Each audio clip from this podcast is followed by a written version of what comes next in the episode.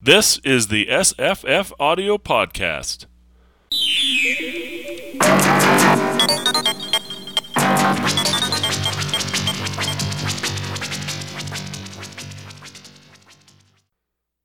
Hi, I'm Jesse.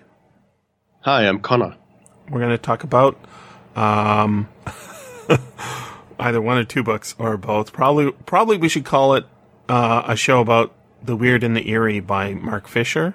But I read uh, Capitalist Realism right before. Um, you, you, I'm 99% sure that you were the one who suggested this book. Is that correct? Uh, yep, yeah, that's right. okay. Um, yeah, makes sense. I think that was when we were talking about um, that John Buchan story. Uh, Grove of Ashtaroth or no, it was um, Watcher by the Threshold. Watcher by the And, Threshold, uh, right? Yeah, which uh, has good amounts of both weirdness and eeriness in it. And um, All right, yeah. I, I need to test you because I, I don't know the answer to this, and I want you to tell me. You've read The Willows by Algernon Blackwood. Is this a weird st- a weird tale or an eerie tale? Hmm, I would say it's both. And um, because there are some elements of eeriness, but then I would also say there are some uh, supernatural elements to that story, which would probably come under weirdness. So I'm thinking um, the uh, the parts in that story where he's seeing um, like this. I remember a great sort of column of souls or Right, uh, right. ghosts or something going up into the sky. That could be a hallucination, but it's um, but if it's a real thing, that would be weird. Yes. I would say, um, because it's totally different from our understanding of the world and what is happening. it's an intrusion not re- from outside, is I think what he would say. Yeah. Right? Exactly. But then there's stuff like when um, they're on the river and he sees, uh, I think it's an otter, Mm-hmm. like a an animal, but it looks a bit like a body, and he can't tell whether A there's man, a yeah. corpse in the river or whether it's an animal. That is eerie, Mm. right? Um, because uh, It's an absence as as opposed to a presence is is the way I'm classifying it in mind just to understand it a little better. So eeriness is about what isn't there, and weirdness is is about what is there. Yes, yeah, I would say so. And but also, I think eeriness, in my definition um, that I took from this book, I think uh, the it's the absence of something, but it's also about a sense of agency in a situation, right? So in the Willows, there is this kind of sense of like uh, there's There's something, going, on. Right. yeah, there's a force, um, whether that's uh, you know supernatural or whatever, some sort of animal or something. It's it's unknown, and that what that's what creates the eeriness.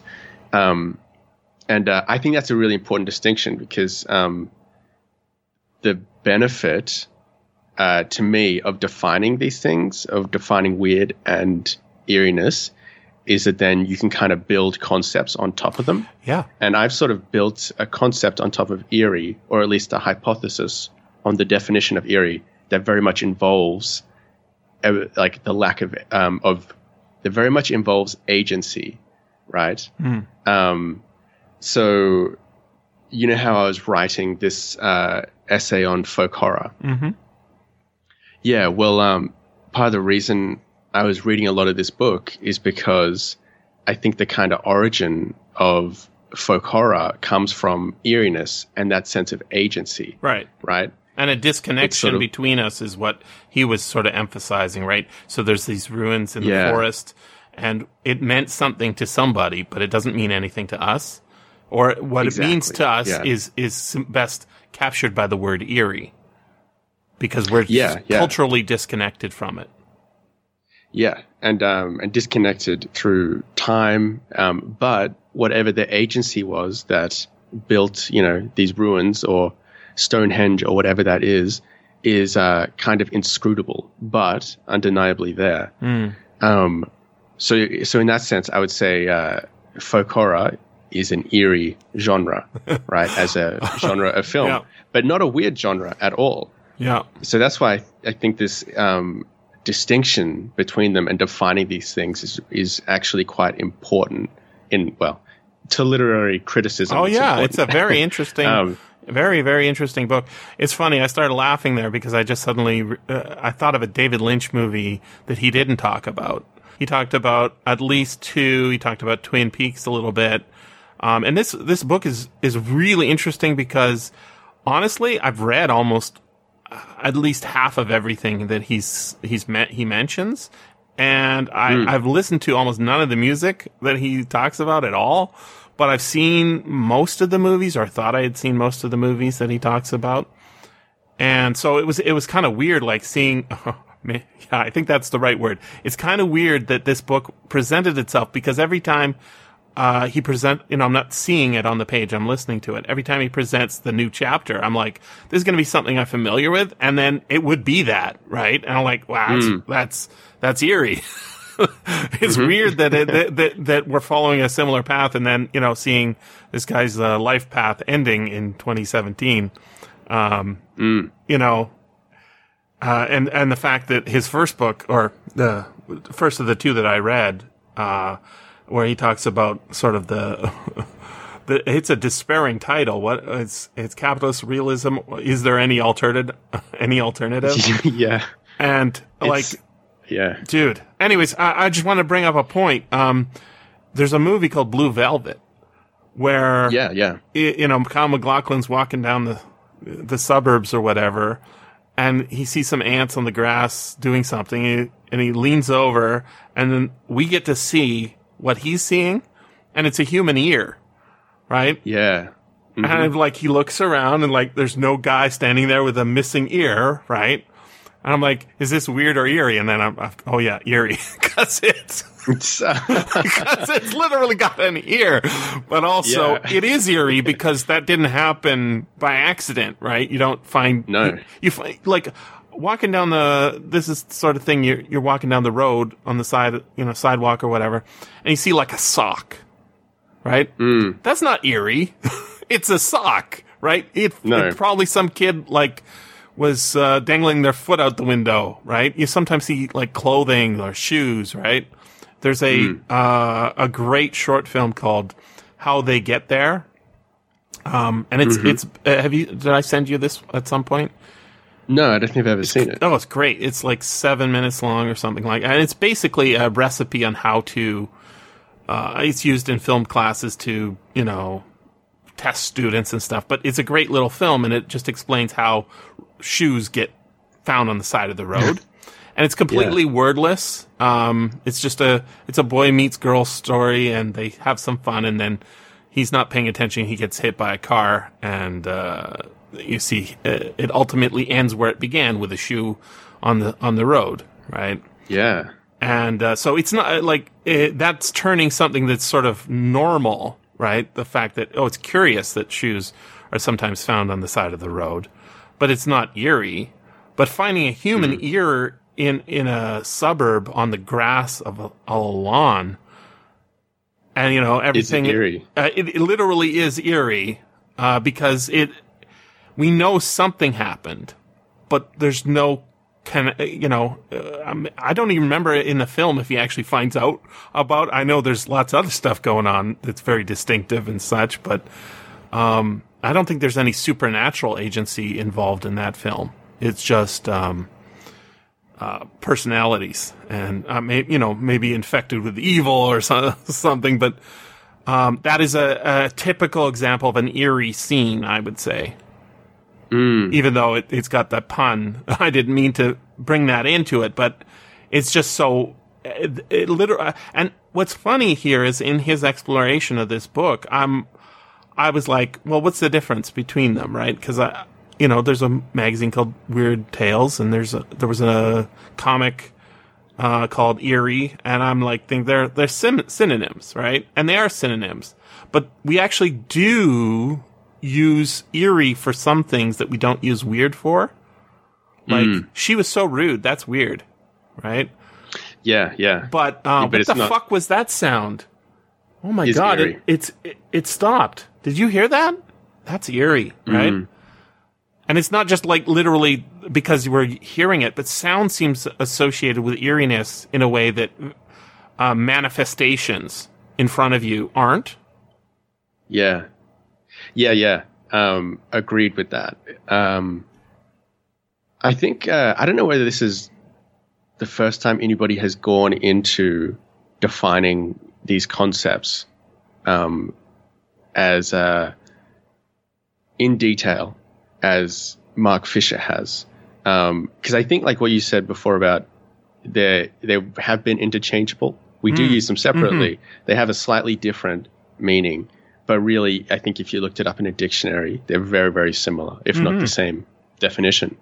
Um, But when you read like Ghost Tales magazine, right, which was a magazine, it's full of ghost stories. Now there are some ghost stories in Weird Tales, but not very many.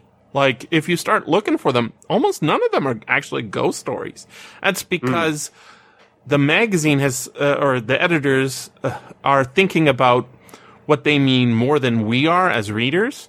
But me, when I first discovered Ghost Ghost uh, Stories magazine, I was like, this is going to be more like just more weird tales. Great, right? But even the magazine Strange Stories doesn't have the same contents, you know, some of the same authors, but the contents aren't identical to Weird Tales. And it's not just that they're not paying as much. There's, there's something to like, um, the, the analog doesn't give you the same sense as astounding does, but eerie is different than, than, uh, weird but weird seems more common, if you know what I mean. Whereas eerie Yes. is, is like uh, that. That you know, you can have a weird interaction, right? It, it's like sort of a misunderstanding or something. And I'm not like you know saying you go out in the woods and you get into a beef with the hobgoblin. I'm saying like you can have weird interactions in, in your daily life, um, but most of the time there's an explanation that we're perfectly accepting of it. We just, it's just unusual. And notice that's a synonym for weird. Whereas I don't, I don't think eerie and unusual are at all the same. Yeah, no. Um, yeah, I think, uh, like you said before, weirdness is more common in stories and films. Um, and eeriness is a bit harder to come by. Um, I was thinking that's because it's so hard, right, to actually create that sense. It's certain, like, there are very few times I've actually seen it done in films Agreed. um, or even in books. It's such a subtle thing. Um, it's easier to be shocking, and I think weirdness is, in a sense, um, shocking. Um, That's what that's what he's saying. There's a quote here uh, from the Wikipedia entry on the Weird and the Eerie. Fisher's posthumous book, The Weird and the Eerie, explores the titular concept of the. See, it's already weird, or it's already eerie because he wrote it after he's dead. Amazing. Fisher's posthumous book, The Weird and the Eerie, explores the titular concept of the weird and the eerie through various works of art, defining the concept as radical narrative modes or moments of quote unquote transcendental shock which work to decenter the human subject. Uh, that that needs some revisiting, decentering the human subject, and denaturalize social reality. And again, that goes back to his other book, Capitalist Realism, I think, exposing the arbitrary forces that shape it. And then he, he talks all, he talks about like yeah there's Philip K Dick uh, picnic at Hanging Rock. Did you did you know about this book before you did your picnic at Hanging Rock show? Oh, this book. Um, I don't know. I I'm trying to think when I read it, and it might have been before that book. Um, or, or before I made that video about picnic at Hanging Rock. Um, uh, but honestly, couldn't say. Um, And although I, yeah. yeah. I I'm just like go. I'm going through the like the things that he he talks about. It's it, it's almost eerie how much how much Yeah. there's crossover, and where there isn't crossover, it's completely understandable. Like uh, I I just Hmm. don't really pay attention to music. I I I I'm not a musical guy, so the you know the fact that he talks a lot about Brian Eno and uh, various al- uh, artists who The Fall. and- yeah, who are way more obscure, I think, than Brian. Brian Eno's pretty famous for a artsy sort of musician rather than commercial. I guess he's commercially successful too, but uh, he's more artsy in my my limited view. But Yeah. like even under the skin, uh, I haven't seen that, but I, a friend of mine talked to me about that movie forever. Um, because it, and it's talking about how if you read the book, it's totally understandable. And if you don't read the book, um, it's, it, it's much more eerie. um, Yeah. because the, there's a missing, uh, explanation. And even that, he, he talks about how it still works even if- if you have the missing explanation, but it changes it somehow, right? Yeah, well, um, I think it's better without the explanation. I haven't read the book, but the film is really fantastic, and I, it was one of the. I think it's one of um, the really good examples of eeriness, right? Without there's a there's a probably an argument to be made that it's weird as well, but I think mainly the main feeling of that film is eeriness. Yeah, as Um, opposed to the Annihilation, which I don't think is, it, it may have moments of eeriness, but it's all about the weird, right? Yeah, Annihilation's yeah totally weird. Um, uh, agreed there. Like, Um, you might hear like a noise, but then it's revealed later what that noise was caused by, right? Like at the end of at the end of Annihilation, the movie, it's different from the book, but even so, the end of the uh, movie, you actually, if you're paying attention, you're not sleeping during the movie, and your you know brain works properly. I think you understand what what was happening, if not why it was happening. Right? Yeah. Whereas um, I, I'm not sure that that would be possible to watch Under the Skin, not knowing anything is going on. You know, you, you understand something is happening, but what is happening and the explanation for which it, it, it would feel like much more of an art film. Right, that's that's sort of what I would always think of. Like I'm watching this Russian movie with all very poor translation, they're working Yeah. with materials that uh, uh, you know and a, ba- a background assumptions that I do not understand, uh, and that's why they're they're all- they're all like uh, I guess he mentions the Tarkovsky movies. Um, Yeah. it- they're they're like 2001, but uh, in foreign foreign language, right? Yeah. Um, exactly. Uh, the Tarkovsky movies, I haven't seen Solaris, or if I have, I've seen it a long time ago. There's an American remake of it, and there's an audio drama, there's a book, there's an audiobook, Yeah, yeah. and then there's the Russian film version, which I have I, have seen, and it's it's hard to understand, but it teaches you sort of as it goes, right? Which is awesome. Which Yeah. it, it, it's also incredibly long. I've I vaguely remember starting to watch it and Mm-hmm. then getting 20 minutes in, and I was like, oh man, nothing has happened. Uh, yep. There's a lot of nothing Oh. happening in those Russian Tarkovsky movies. Guy gets on a Yeah. train and literally sits on it for 20 minutes going off into Yeah. the Siberia or whatever. Or guy gets, he's like, he's opening credits, guy, guy lying in bed. It's a still shot, we think. No, he's just still lying there. And then Mm. he, he, he leans up and puts his legs over the edge of the bed and you think, oh, he's going to get up and go to the bathroom and shave and make some coffee. No, just sits there. no. yeah, yeah. And Um, we're, we're left to sit with that, and it's it's a way to go for sure. But um, you have to be trained up for it. And Mm. I, I, you know, I, it's easy to be in the mood to watch another, uh, I don't know, Dwayne Johnson movie, right? There was a Yeah. there was a some spin-off with him in the Fast and the Furious. I, I started watching. I'm like, this is garbage. Uh, but if sometimes in a, a garbage mood, you know, like uh, when you're sick and your brain's not working Yeah, yeah. properly, that's you know perfectly f- good fodder for passing the time to get out of the pain of being sick. But when you're um, ready and you're in the right mode, uh, and you've trained yourself to f- understand what the experience will be like, then you can certainly appreciate Tarkovsky. But it's it's it's it's difficult, just like 2001 is difficult. It seems like it's going to be easy because it has spaceships and stuff, but you're also spending a lot of time just, you know, seeing a spaceship cross a space and or sitting seeing a guy uh and they're disconnected with no narrative so we're doing a lot of work it it, it it's it's unusual if not weird You, you've got to have the right expectations. Mm-hmm. Um, it's hard to go into a film without any expectations at times, or without even knowing what you're going to get. If you like, I think probably a lot of people went into um, under the skin, and then went, "What the hell is this?" Yeah, she. This Um, is the this is the actress from uh, the Marvel movies or whatever, right? yeah, it's Scarlett Johansson. Yeah.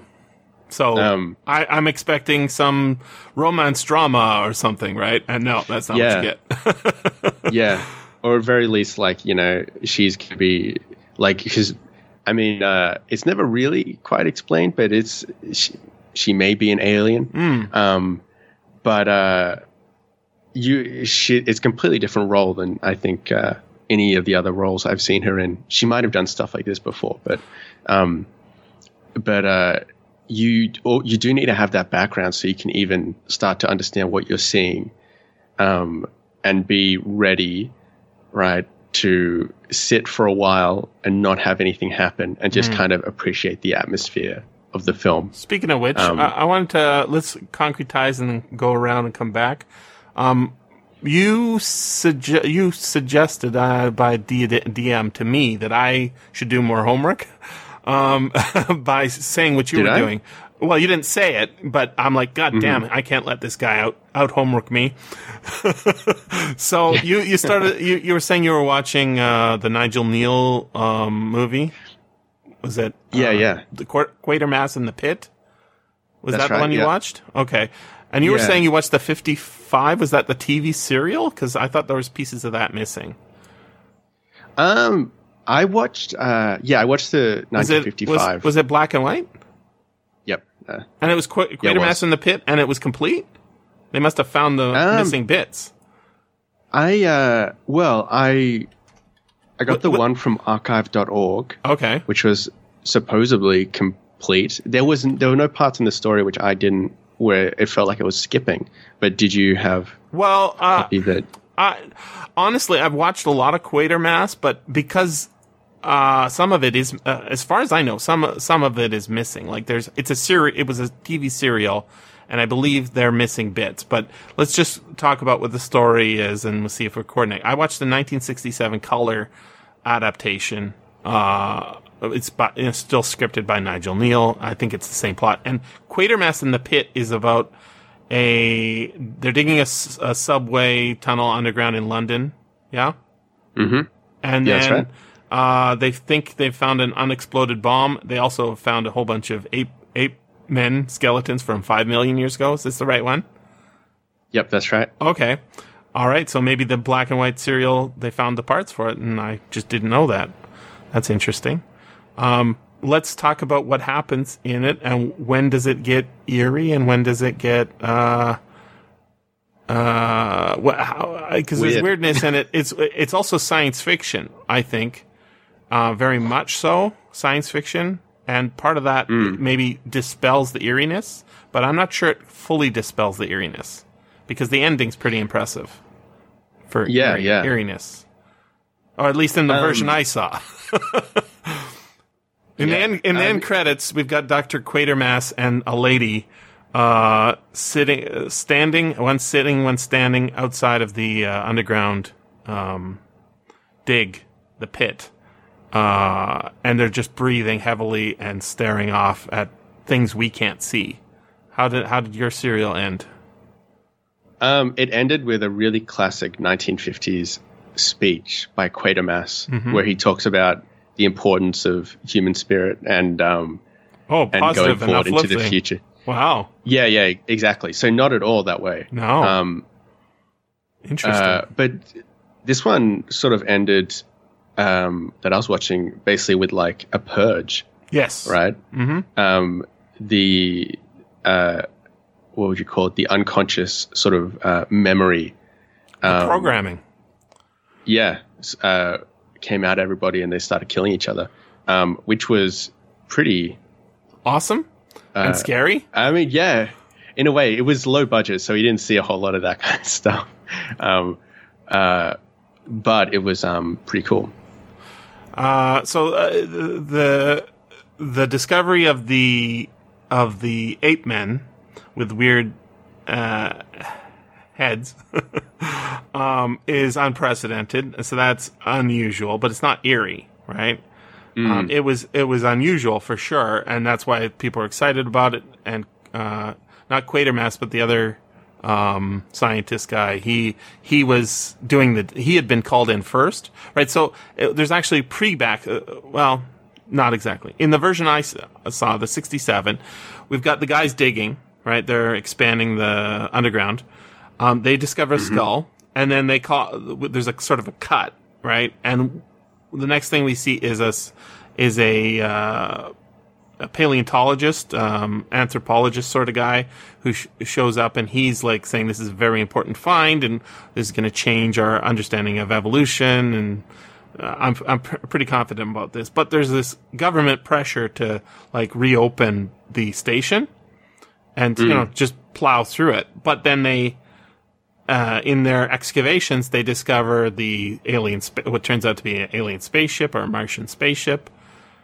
And then uh, that's when we meet eventually Dr. Quartermass or Professor Quartermass, or Quatermass, who ha- who is a, a rocket program guy, and his he's been paired up with a military guy, and the government's saying, your civilian rocket program, government funded, is now a military program. You two have to work together.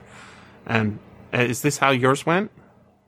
Uh, yep, yep, exactly. Okay, and it, it, I think it was Colonel Breen, B R E E N, is uh, how I'm pr- uh, picturing it in my head. Um, and then they go uh, investigate, and eventually Breen says this was nothing but what I thought it was, which is an unexploded bomb from World War II. Um, and then when that f- uh, fails somewhat, his theory fails somewhat. Um, he says, no, it's a, uh, it's a German propaganda weapon.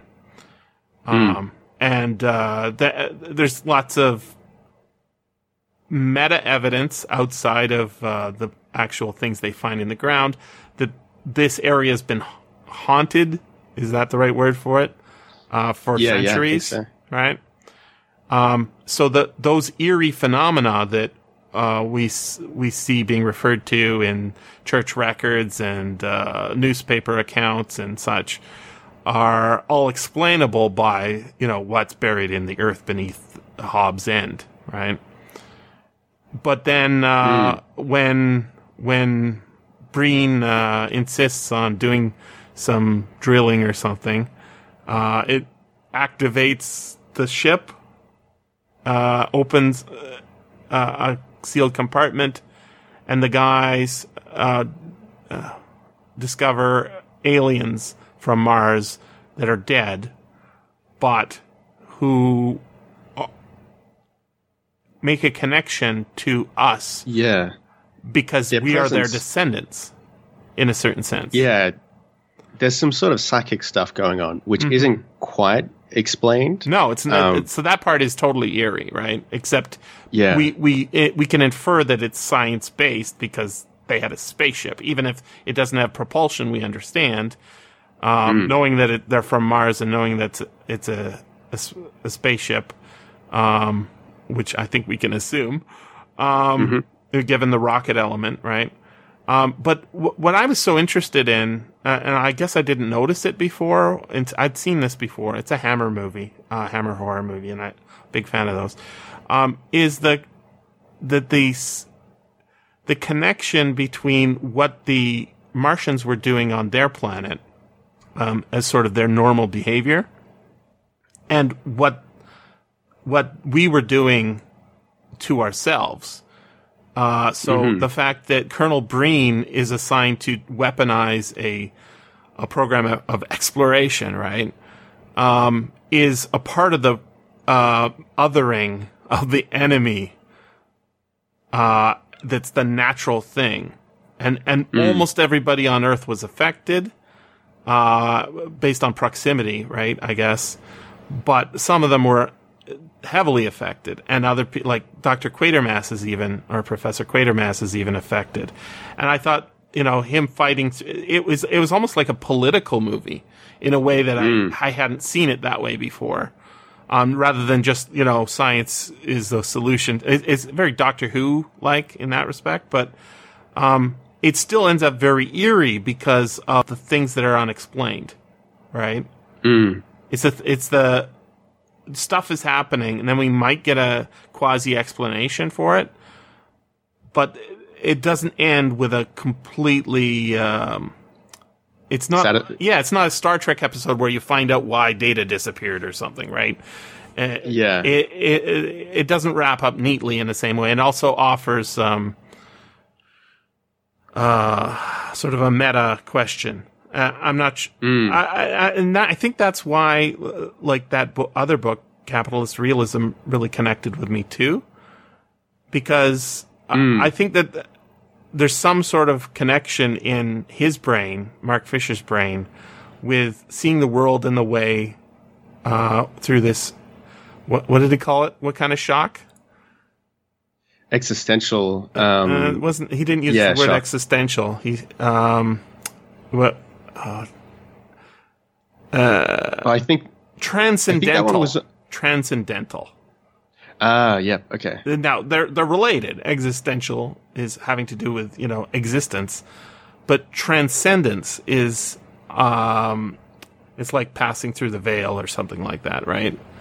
Going beyond. Yeah, uh, and yeah. so uh, it, it, capitalist realism, that book seems to contend that we might need to despair, and the reason Mm-hmm. is no matter what we confront capitalism with, it just eats it up and says, "Yep, we can ha- we can accommodate this."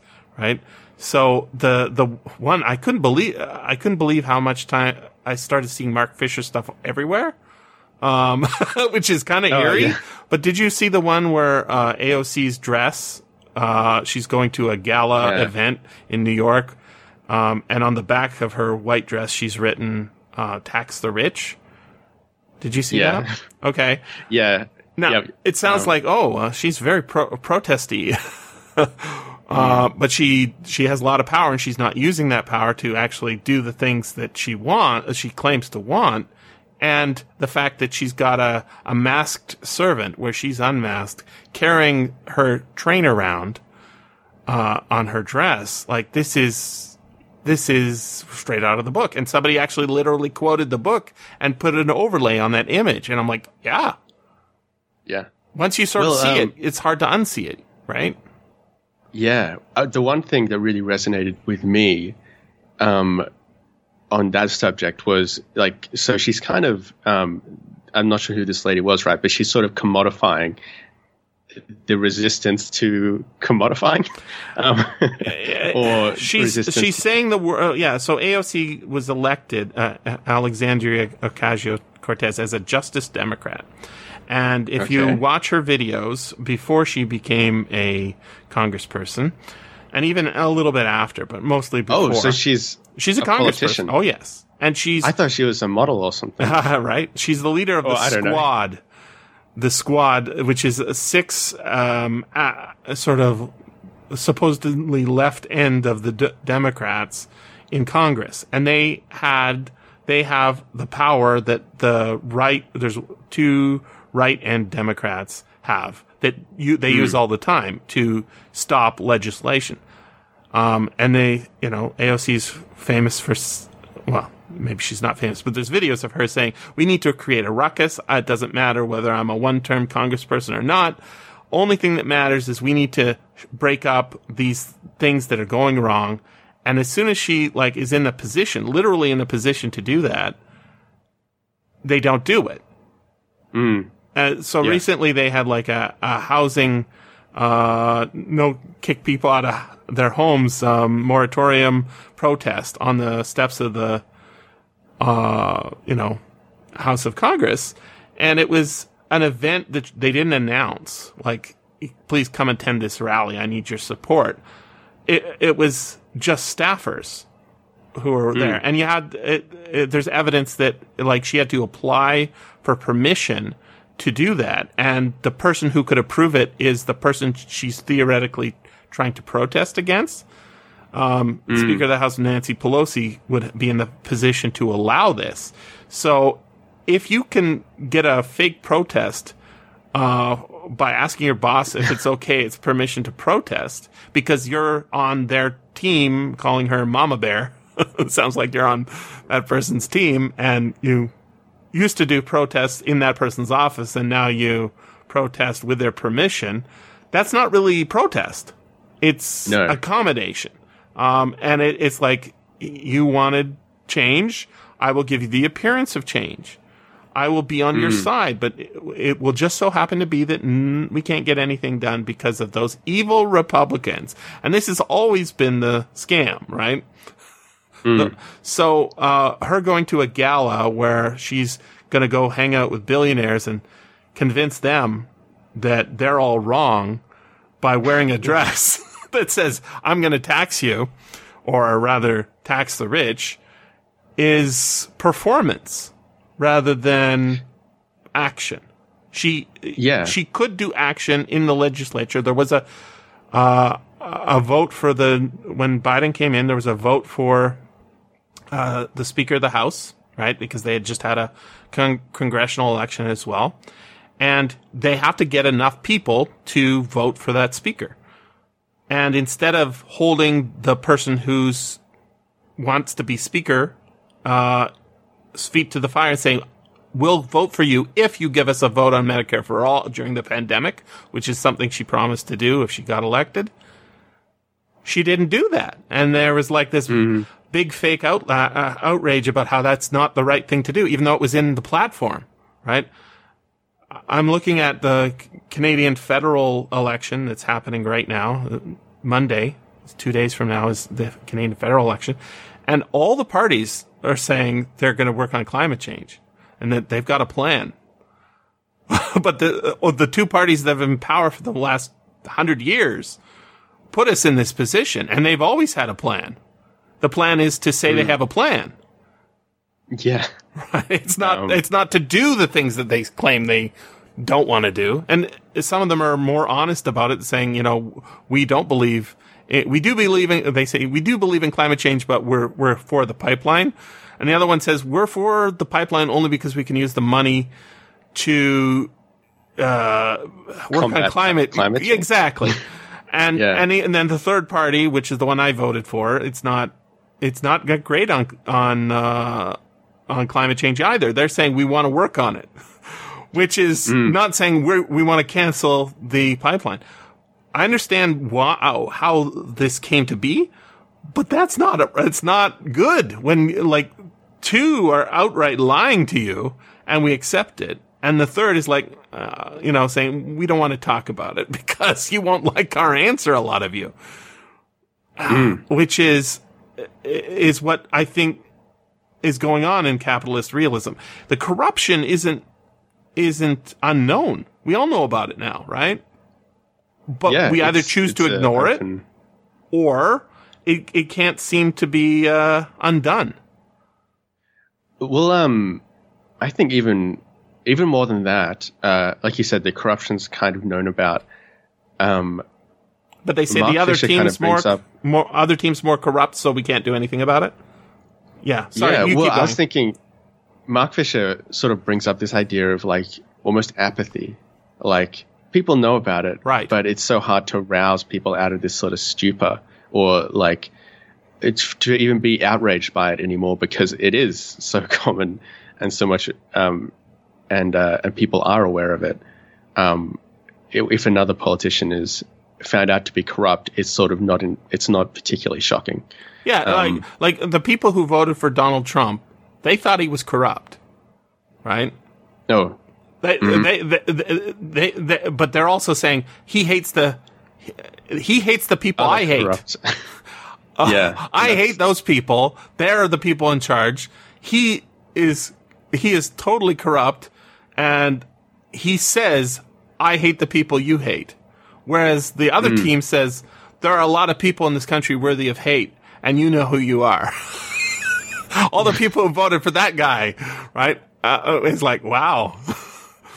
so it's like, uh, uh, he say Fisher says that it was from uh, Margaret Atwood. Uh, not Margaret Atwood. That's from the second book. Margaret Thatcher.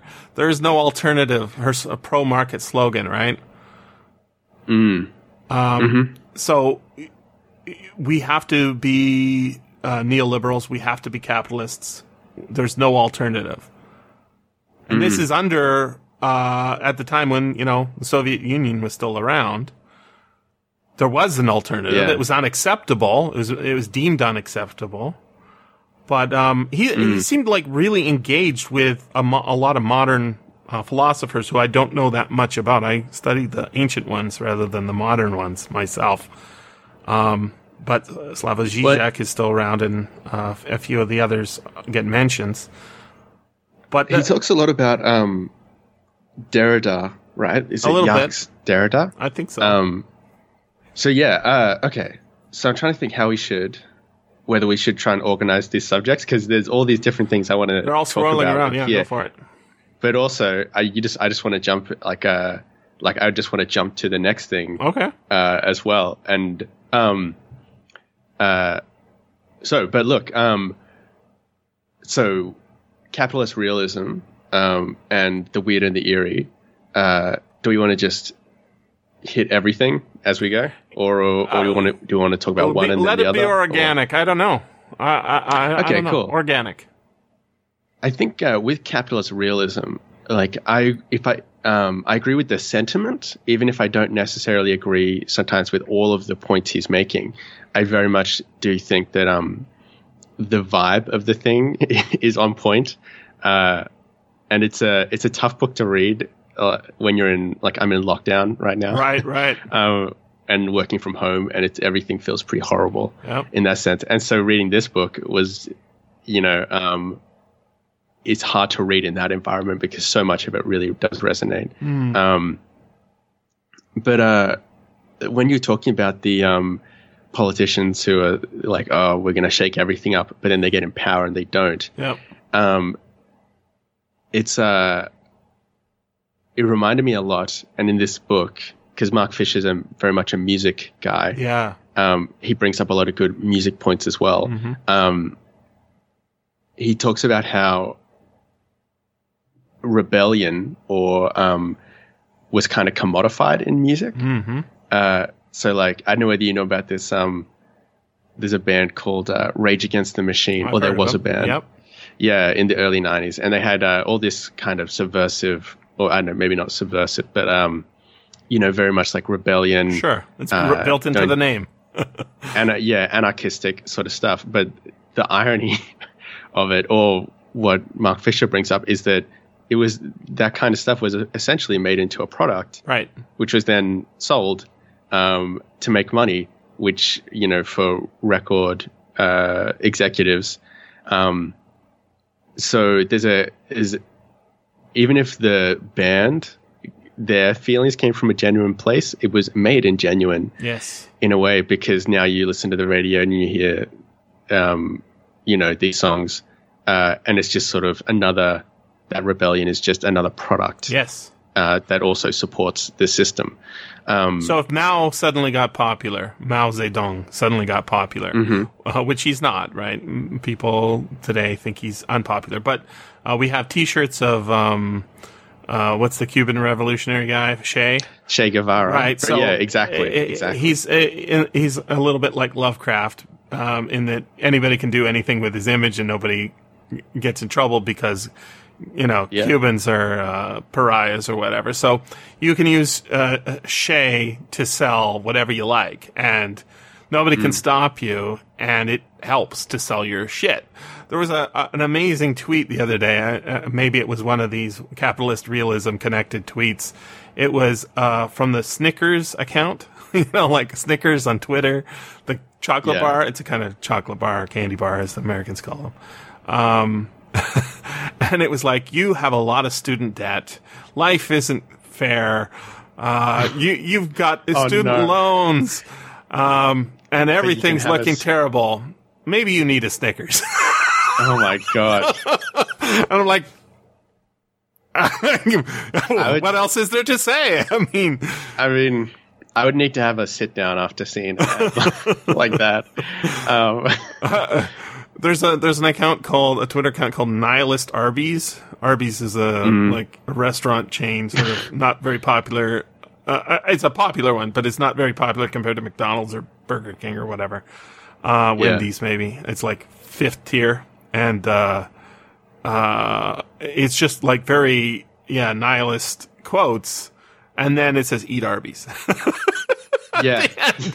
and um, that's perfectly capitalist nothing realism. matters. Yeah, that's, nothing matters exactly. Um, you, you're all Um, going to rot, yeah. and and there's no way of stopping the evil that is happening all around you. Eat Arby's. Hmm. Yeah. Um, but the reason, I mean, those aren't real ads, right? No, just no. that's a- that's the joke. Snickers was a real one. The Yeah, uh, but the Arby's the one- Arby's one was. Uh, uh, there's another account, Moon Pie, which is a some snack in the states, and they uh, we've got like all these unemployed university grads with English degrees. Where can they work?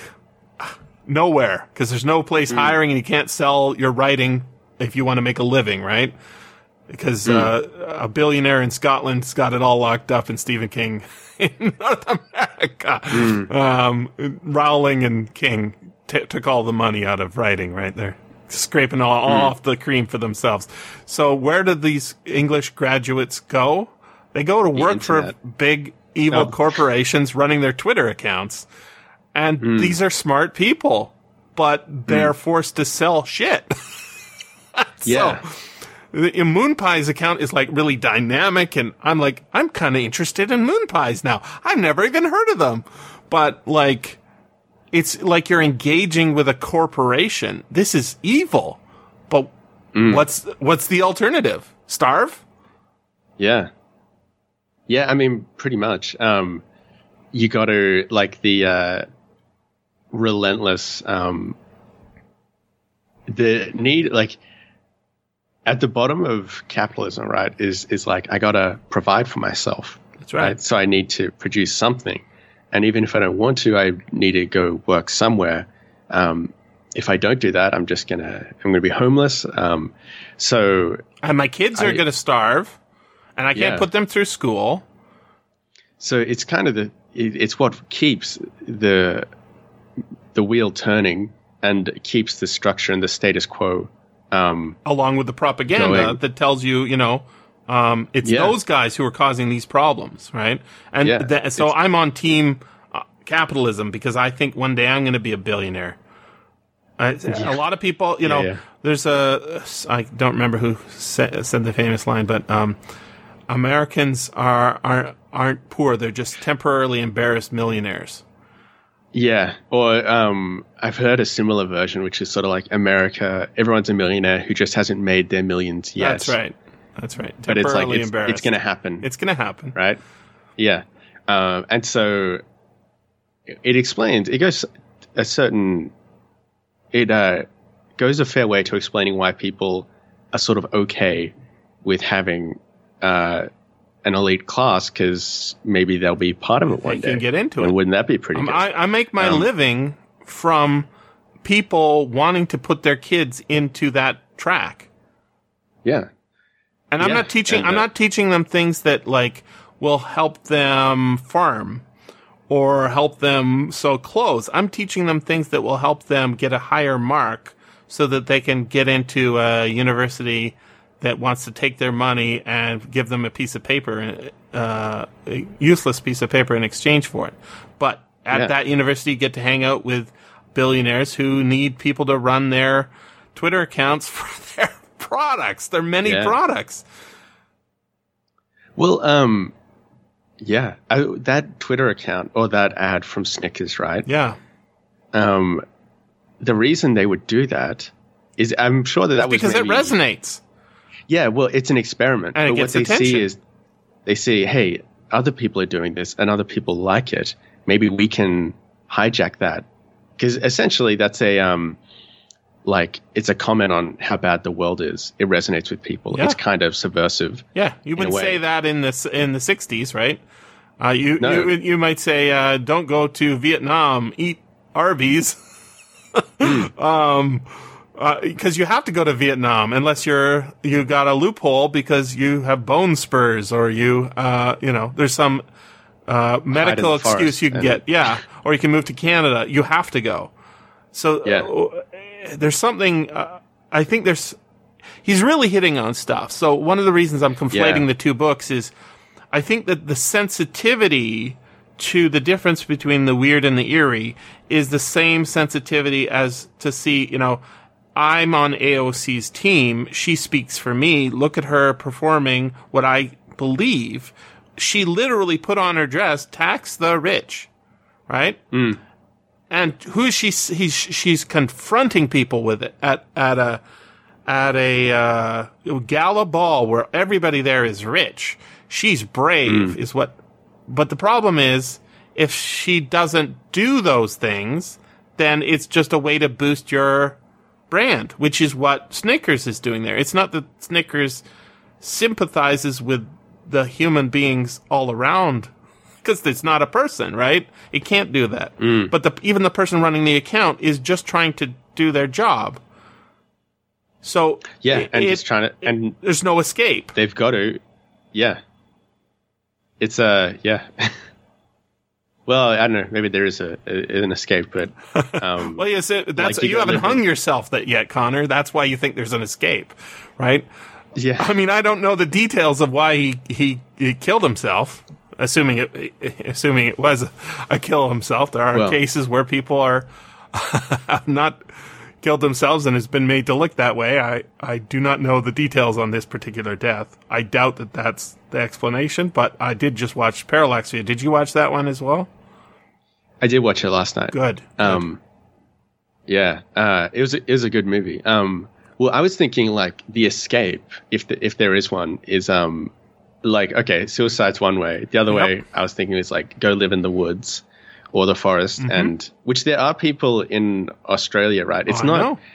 it's not really an escape, but it's not sort of uncommon um, to just people Drop to out. just go out in the bush. Yeah, there's um, especially in the country. There was a fellow who lived down the road from me when I was uh, growing up on a farm, right? Mm-hmm. And uh, he lived in a house that was um, built out of like probably just trees Yeah. that were around the place. It had, it had a dirt floor Yep. um, he had a quad bike, right? And uh, he was close enough to the nearest town that he could ride that in there. Mm-hmm. Um, but essentially, it's like dirt cheap transport. But Right. he could probably walk into town if he needed to, Right. and to buy food and stuff.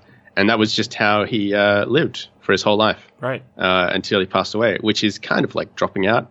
Yep. Um, he, uh, I don't know what he did for work or money or anything, but that's one way to escape having to run Snickers Twitter account Yep. um, is to do that. It's hard. It's Uh, hard to find these but- these escapes.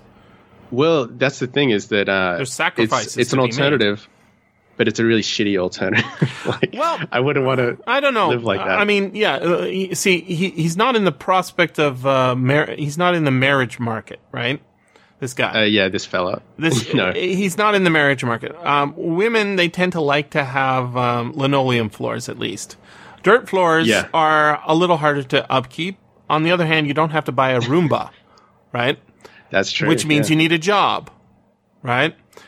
I, I the I'm a very very lucky person. I sort of lucked through my whole life. I, I guess a lot of us have done that so far, but um, I- don't have to participate in a lot of the things that I don't like about education, like marking. I do a little bit of it, um, uh, but I think it's a mistake. I think I shouldn't be doing it, uh, but it's very hard to explain this to um, parents. It's very hard. To, they don't understand it, right? Um, and I'm not saying it's boring. It is boring. There's that too, but uh, a, lot of the things that are related to commodification of education uh, are because we set these artificial barriers up, and then to c- communicate difficult truths not only requires the right words, it also requires the right mindset. And to get someone into the right mindset is, is takes a lot of words and a lot of time. And in that time, they need to eat and they need to be warm. And they need to be protected from uh, future future fears, which is all very hard. And the idea of like escaping that, eh, so like that book, The Weird and the Eerie, is came about because of they were doing something commodifying, right? The Mark Fisher and another guy were like looking for uh shooting a film and they wanted to look at the place where they're going to film it. They went out into the woods, out into the wil- wilderness, uh, if there is any in the UK, right? Out away from uh, the books and away from the city and looked at the landscape. This is, uh, you know, how the romantics do, do their stuff too, right? The romantic poets. They're rich enough that they could afford, in, you know, sound like Mark Fisher is employed as a professor somewhere. That means he has a job that's relatively stable, at least at one point. And then they went out in the woods and then they experienced these things. Now, the thing is, is everybody can go out in the woods and experience things. But for the mo- most people, they don't go home and then write a big long book about it. Or even in this case, mm. a nice short book, right?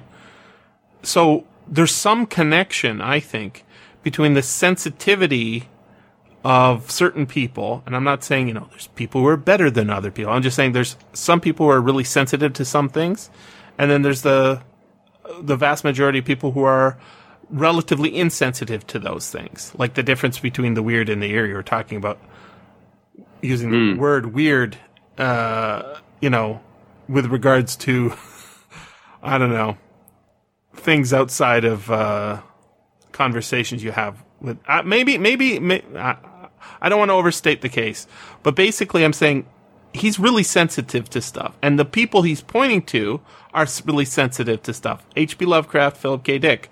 There's a reason I have a lot of shows on them. They're connected in a way that is not obvious. Right? Really not obvious. But, um, it, to me, it was surprising, like, oh, this story would fit into that thesis he's going for. And he probably hadn't read that short story. He talked about, uh, Time Out of Joint, a novel. But Philip K. Dick has a ton of short stories where hmm, that's uh, that's incredibly a good example of it. And he talks about H.P. Lovecraft stories and and how they're not really horror stories and they're not fantasy stories. They're weird stories. And yeah, and I'm thinking they generally are weird. I mean, there's some eerie things that happen in Lovecraft stories, but mostly it's weird, right? Yeah. So I, I mean, I, go. Uh, uh, can you explain your own psychology and your own drawing to this? Because you're talking about living in the countryside and seeing this guy, and he's opted out. Do you know why he opted out? Um, I think a lot of people. Well, to be honest, I think in the country, um, like there's there's a lot more poverty Sure. Mm-hmm. than people probably expect, and um, and I think a lot of people grew up. This fellow would have grown up, probably born in the 1920s, Mm-hmm.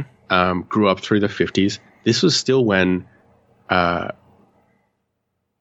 um, Australia is like a vast place. It's so spread out. Mm-hmm. Um, these kind of small towns are sort of like a little kind of enclave, often surrounded by just massive tracts of land. Sure, thousands of nothing there. kilometers of of no people. Yeah, He was talking about almost like- Canada as being depopulated. I thought a lot of Indians wouldn't like that, but he's from England, so he doesn't know that. Uh, when he was talking So- about uh, in in uh, the weird and the eerie, one of the well, compared to England, right? So many places are completely depopulated. Yes. right. yes, Like, or this, uh, unpopulated is another way of putting it. yeah, Keep but going. um, but this fella, I think it's probably more just like he was kind of left behind in a way, which is that, um, he stayed there, right, and he probably couldn't get a job because there are no jobs there. sure. um, he had some amount of support, probably from uh, welfare, um, and then so he was able to uh, spend some money on Gas and um, groceries. yeah on a quad bike. He probably owned the land Yeah. from the like 1950s when you could buy land Yeah. and own it outright. Mhm. Um, and and he had this house that was there, and it's sort of like, well, I don't have to pay for rent. Um, I have some income which I can use to buy food. Uh, if I don't do anything, I'm pretty much set. I can just live here. Mhm. And as he got older, it's sort of like uh, he didn't. He almost didn't have the possibility of moving. Um, Yeah, so no, you have to build up literally up- capital, right? Yeah, to do that. Um, is his is exactly. his lot worth enough money to get him a nice condo in downtown by a hospital? So he can, no, right? Hell no. um, yeah, or or even you know, as he got older, uh, I don't can't remember the end of this guy's story, but I believe he died in the house. He just got older and older until he either wasn't really able to all. take care of Yep. yeah, but um, but he didn't have any alternative, and I think that's really why he had dropped out. Um, so um, that was probably it. Out of my high school class Mm-hmm. of um, or my cohort, uh, literally everybody moved away Right. from the country. Right. There's no there's no one that I know of who stayed there because you can't stay there. It's um Capital demands that you move. yeah. There's um Global I mean you, capitalism you- demands that you move. It's it is crazy. The, Yeah. the people talk about how we're uh, in the states, especially the, they're in a mobile society, and people move from state to state. Uh, actually, what you want to do in real life is you want to stay close to your family members. That's what you want to do. But capital doesn't allow it. that would it, be really good. right? Mm. It doesn't allow it. You have to move across the country because that's where your your job is, and there's no work where you are. You have to move Exactly. Yeah. you have no choice and and so the uh, he makes some really deep connections between you know in talking about the various movies and plots and such uh, about whether you know choice is real and that sort of thing which i think is um very apt right yeah. um, as- Well- thinking of like the the example from uh, Quatermass in the pit, right? It's not that Quatermass wants to kill all the people around him. That's just what humans do, right? That's why the the the there was like sort of three people in the movie who are either deeply affected, partially affected, or wholly affected. Um, so Quatermass is in the middle, and then there's the the anthropologist, paleontologist uh, guy who is unaffected basically by the uh, spaceships m- memory transmissions into your brain or activation or whatever programming. And then there's Breen who he's uh, in the army. That's his job. He's literally thinking how to kill the enemy and how to dominate, right? And then in between, you've got um, a guy who's like, I'm a rational being, but I'm also compelled to do these things. Uh, so uh, some people being immune are those the ones we must kill? He's sort of um, it's it's it's everybody's on on on team uh, Lynch, L Y N C H lowercase. So we all have to go kill that guy who doesn't believe in lynching. This is a uh, Philip K. Dick story called "The Hanging Stranger," right? yeah. Yeah. I yeah. And he t- he mentions I, yeah. uh, the the other one that's very similar. Um, body snatchers, invasion of the body snatchers, right? Yeah. Um. Okay. So now I'm thinking of several ways, Mm-hmm. several things I could sort of bring up. Um. We'll take all the roads. So, alrighty. I was gonna say, um, in the weird and the eerie, he brings up that uh, capital is an eerie concept, Yeah. right? It's kind of conjured from nothing, Yep. um, but it directs everything. And it's the invisible Um, hand, literally. Yeah, exactly. And I think uh, like whether and it creates this sort of uh, these structures in society that sort of uh, are really shadowy. And I don't mean shadowy in terms of there's some sort of like a secret society running everything, but it's more like um, the way it influences people uh, is is eerie, right? Um, the, some of the some of the uh, books and films that he brought up, um, like the parallax view. Let's talk about that one. Uh, yeah, well, that's that, that's a good one. And then also, I think there's um, he brought up this series of films called the Red Riding trilogy, which I've w- watched the first one, and they're very similar in a sense um, to the parallax view in that they give you a uh, a view of this overarching structure. There's some sort of a conspiracy, or if not a conspiracy, there's something going on.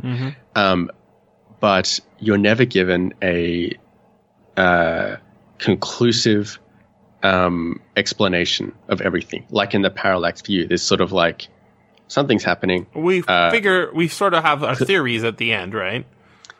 Yeah, but who kills him, right? Was he set up? Did he just happen to be there? Because my uh, take on that movie was okay, when he fakes his own death, from that point on, no one should really know he existed. Um, he's going to try and catch the assassin, but then at the end, somebody steps in and shoots him, mm-hmm. which kind of implies that they planned that he was going to be there and he was the fall guy. Yeah. So let's um, let's talk about go right back to the opening scene, right, where they're they're climbing, mm. they're in Seattle, they're going up the was uh, Space Needle. The Sky Needle. It's Space yeah. Needle. It's called right. So yeah. They, uh, there's a parade, and I I swear I'd seen this movie, but either blanked it out and have been, you know, programmed out of it. But I swear I'd seen it. I actually had it on my hard drive, right? So uh, I remember watching it, but when I watched it this time, I'm like, this doesn't seem very familiar. But uh, that's just a little a little eerie, but not, uh, you know, it's not impossible. I've seen a lot of movies. So uh, in this, we see a uh, parade. There's a politician. Uh, we figure out it's a politician on the, on a, um, a float. It would be a, uh, I think it was a local Ind- fire, fireman, you know, horse drawn carriage sort of thing.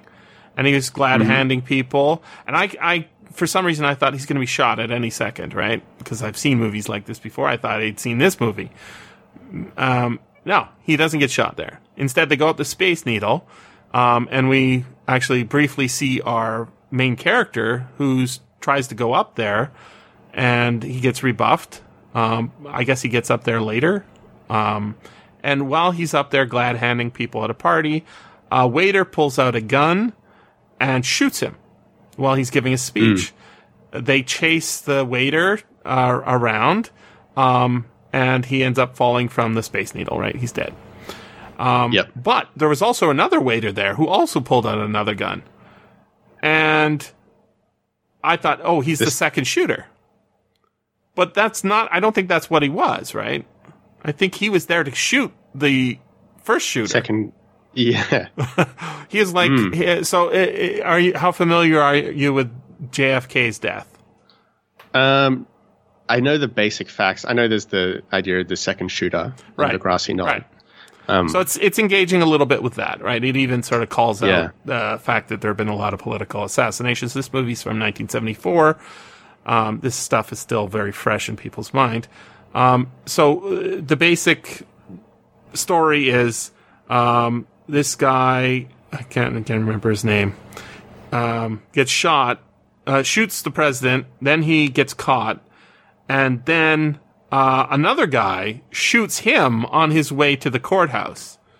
And he, while he's on his way, uh, this um, guy who's dying of cancer, um, and he was a gangster uh, named Jack Ruby, shoots him.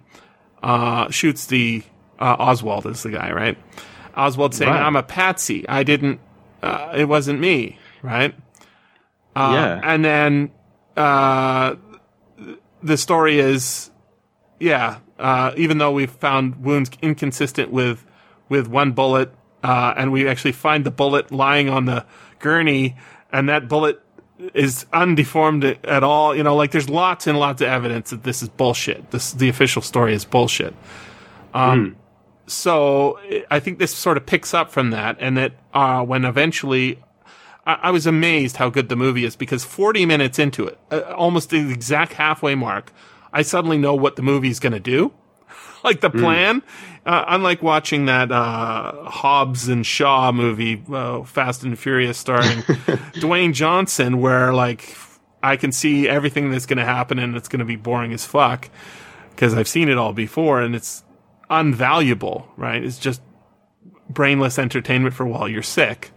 And I wasn't mm. sick when I was trying to watch it, so I'm like, this is garbage. Um, unlike that, this movie finally says, I- am going to put you on a path that you might be able to recognize. He says, I've got a theory. Um, I'm going to infiltrate the, the group that, uh, did that assassination because there's been, the number of deaths just keeps climbing. And when his his ex girlfriend uh, comes to him for help and he doesn't uh, respond and she dies. Mm. He's now. It's like he's. Uh, he can't ignore. It's, it's exactly, and that that uh, putting him in that position makes it so that there is no other responsible party he can turn to, right? If he goes to the cops and says, look into this, he's just dealt with the cops, right? very first scene in the movie with him after the three years expires, uh, after the uh, initial assassination is him deceiving the cops who are after him to find a source, right? So he can't trust the cops. He knows this. So he can't turn to the cops. Who can you rely on? Only yourself. It's like, it's almost like this movie's about science, you know? Like, I read all the, uh, all the papers in the, the scientific papers on ivermectin. And there's a lot of evidence, meta evidence that it works. Um, However, I've not actually done any of these science experiments for myself, so I have to rely on the judgment of this organization and my own intuition as to why what these facts mean. Right?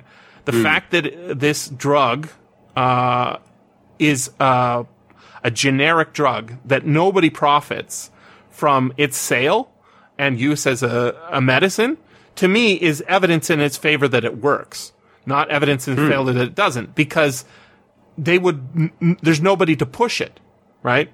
No company's going to make mm. billions selling this drug. But what are we hearing about the COVID vaccines? We need a third one. Maybe we need a fourth one. Why would mm. that be? Well, because there's massive incentives to sell these drugs. Even if mm. they're FDA approved or not FDA approved, that doesn't really matter. The important is you need to sell these drugs. So we have to do our own investigations. And we are, we are the ones ultimately responsible. Because if we don't take that responsibility, then we are subject to the capitalist forces that are all around us. Snickers telling me what to do with my money and telling me I need money to get the Snickers, right? It, so Yeah. there is there's some connection. So that you know the tenuous connections uh, that are seen in the film uh, are only partially available to us um, because there's no narrator telling us and wrapping it all up and telling us how it how it all is. That's why it's a good movie, right? Is that it allows a lot of participation from the reader. There are some scenes and some uh, things I could point to if I was rewatching uh, it with you. I would point to like there's this guy who sees him uh, walking out of a place, right? When he deceives um, uh, his handler, uh, s- sends him on a um, a snipe hunt to Hawaii. Right, you're going to take this plane. Yep. You're going to take first flight to Maui. Then you're going to go to this hotel. There's two hundred dollars for you at the desk. Right, all of that stuff. It's it's fun, but if we're not paying close attention to the details of the faces all around us that are hard to watch, like at the end, I was I was watching the uh, the guy who was driving the last politician, and I was thinking, is that the same guy who was driving the the politician in the first part of the film? And I didn't know the answer, hmm. but I wanted to go back and compare. But in real life, you can't do that, right? When something eerie hmm. happens or something strange, unusual, weird happens, uh, it's usually what makes it weird or eerie is that it is an unusual event that is difficult to replicate. And that's, hmm. those are the things that science is worst at, right? Is, it's the things that are easy to replicate that we can, we can test. And yet w- mm. we are meat, meat robots with computers in our heads and we're doing our best to understand and there's lots of forces outside of us telling us what we're seeing and how to frame it. Mm. So I think there is a like a strong connection, even though it's not obvious, between these Yeah. two books. Yeah, yeah. Um, I agree. The the um, example you brought up about vaccines and such is kind of like an interesting example of the eeriness of capital, right? Because I don't think, uh, I mean, I don't know enough about it, but um, we can say like hypothetically, Yep. I don't think there would be any sort of a conspiracy for one vaccine or another vaccine or to um, maybe suppress some other, like if, if there's a generic drug that works, to suppress that. I don't think that there's a sort of overall conspiracy, but I do think people are motivated by gaining capital and that kind of directs things. Um, But but the corporations themselves are vehicles for un is like free floating motivation, right? So you s- sort of ally Yeah. yourself with a with a team, uh, a corporate team, and their job is to win win uh, football games, right? So uh, it's it's a little bit different in Canada. There are people who are anti-vaccination here, right? Um, and it's it, it's crazy that I have this strong impulse to say the fact that oh, I'm double vaccinated, which is true, but it's crazy that I feel this strong impulse. And the reason I feel like I need to is because people will hear this and think, oh, Jesse's anti-vaccination. I think vaccinations probably work really great. We've been doing it for about a century now. The MR, mRNA vaccines are relatively new, but they seem to, you know, provide uh, seems to be evidence for it. Um, over the years, we've eliminated a lot of diseases that used to be more common, like the president uh, FDR had polio. I ha- didn't have polio, so I think probably vaccines helped with that. Um, on the other hand, there are countries that are outside of the system, like Cuba, and they make they're making vaccines their own. And they're not doing it because they're trying to sell them to other countries, although they can do that too. It's because they think that these, this disease may, in fact, have a detrimental effect on their people and they need access to this, uh, treatment and s- therefore are doing it. Now, Canada buys its vaccines from the States because we have done something over the years, which is, you know, sell off our ins- infrastructure and sell our talent to the Americans, giving them our, our, uh, scientists and our, um, specialists. And that, I think that's dangerous because it can cause problems. But, but when you've got all this like one of the weirdest things that happened it's not eerie it's just weird that happened um there was a tweet from like health canada saying that they had approved the name changes for the i think it was the two or three main vaccines used in canada why are they changing the names of the uh, uh from you know moderna to something else because it's a branding exercise, not because you know the the the recipe has changed. It's literally the same drug; they're just renaming it. What when do you do that? When something has a bad brand, you just rebrand. That's capitalist realism. We got to be real here. Our brand is suffering. We need to change the name. This is why you know the Re- New York Redskins or uh, was it, Washington Redskins football team. I think they had to change their name recently because it's hurting the brand. Everybody's talking about how it's racist. We got to change the name of the brand. So they do. Mm. Not because they have some ideological commitment, but because it they will help the bottom line. Mm. And if you are a person who has a problem with, you know, prin- you know, you have a problem that, you have principles that you don't want to, you know, cross, you break, um, then you will do badly under capitalism because it, it wants ultimate flexibility. We need flexibility from our workers, which means we need you to do less, uh, do more with less because that makes us Yeah. richer. And what's the alternative? You, if you don't like it at Arby's, you can go work at McDonald's. They both pay uh, below, you know, the poverty line wages, and so many of the people who are working there aren't kids where it's their first job. They're middle aged or elderly people because it's the only job Yeah. that they're qualified for and can get and have time to work at that's relatively close to their very expensive home that they're living in the basement of their parents because they can't afford right? It's the re- that's the reality. And then there's a class of people who live on uh, rent from other people. And there's a class of people who live on the you know stock investments. This is uh, uh, uh, like I, I I did not want to buy stocks. I I it's a it's gambling. I understand that there's evidence, but fighting fighting it with my mom, like she says, no, you need to do this, and, and there's tax reasons to do it, right? Like they literally developed it so that more money can go into the pool. I just don't want to. I don't want to think about it at all. I don't want to be involved in it. It's not interesting to me at all. Hmm. Not interested at all. I'm also not interested in becoming a bit, Bitcoin billionaire, right? I was interested in hmm. Bitcoin because I wanted to understand it. And I did a little mining. And as soon as I got a little bit of Bitcoin, I'm like, oh yeah, I can keep this here on my computer for no reason, or I can just give it to a website that I use that I really like and they seem to want it. So give it to them, which is what I Yeah. did.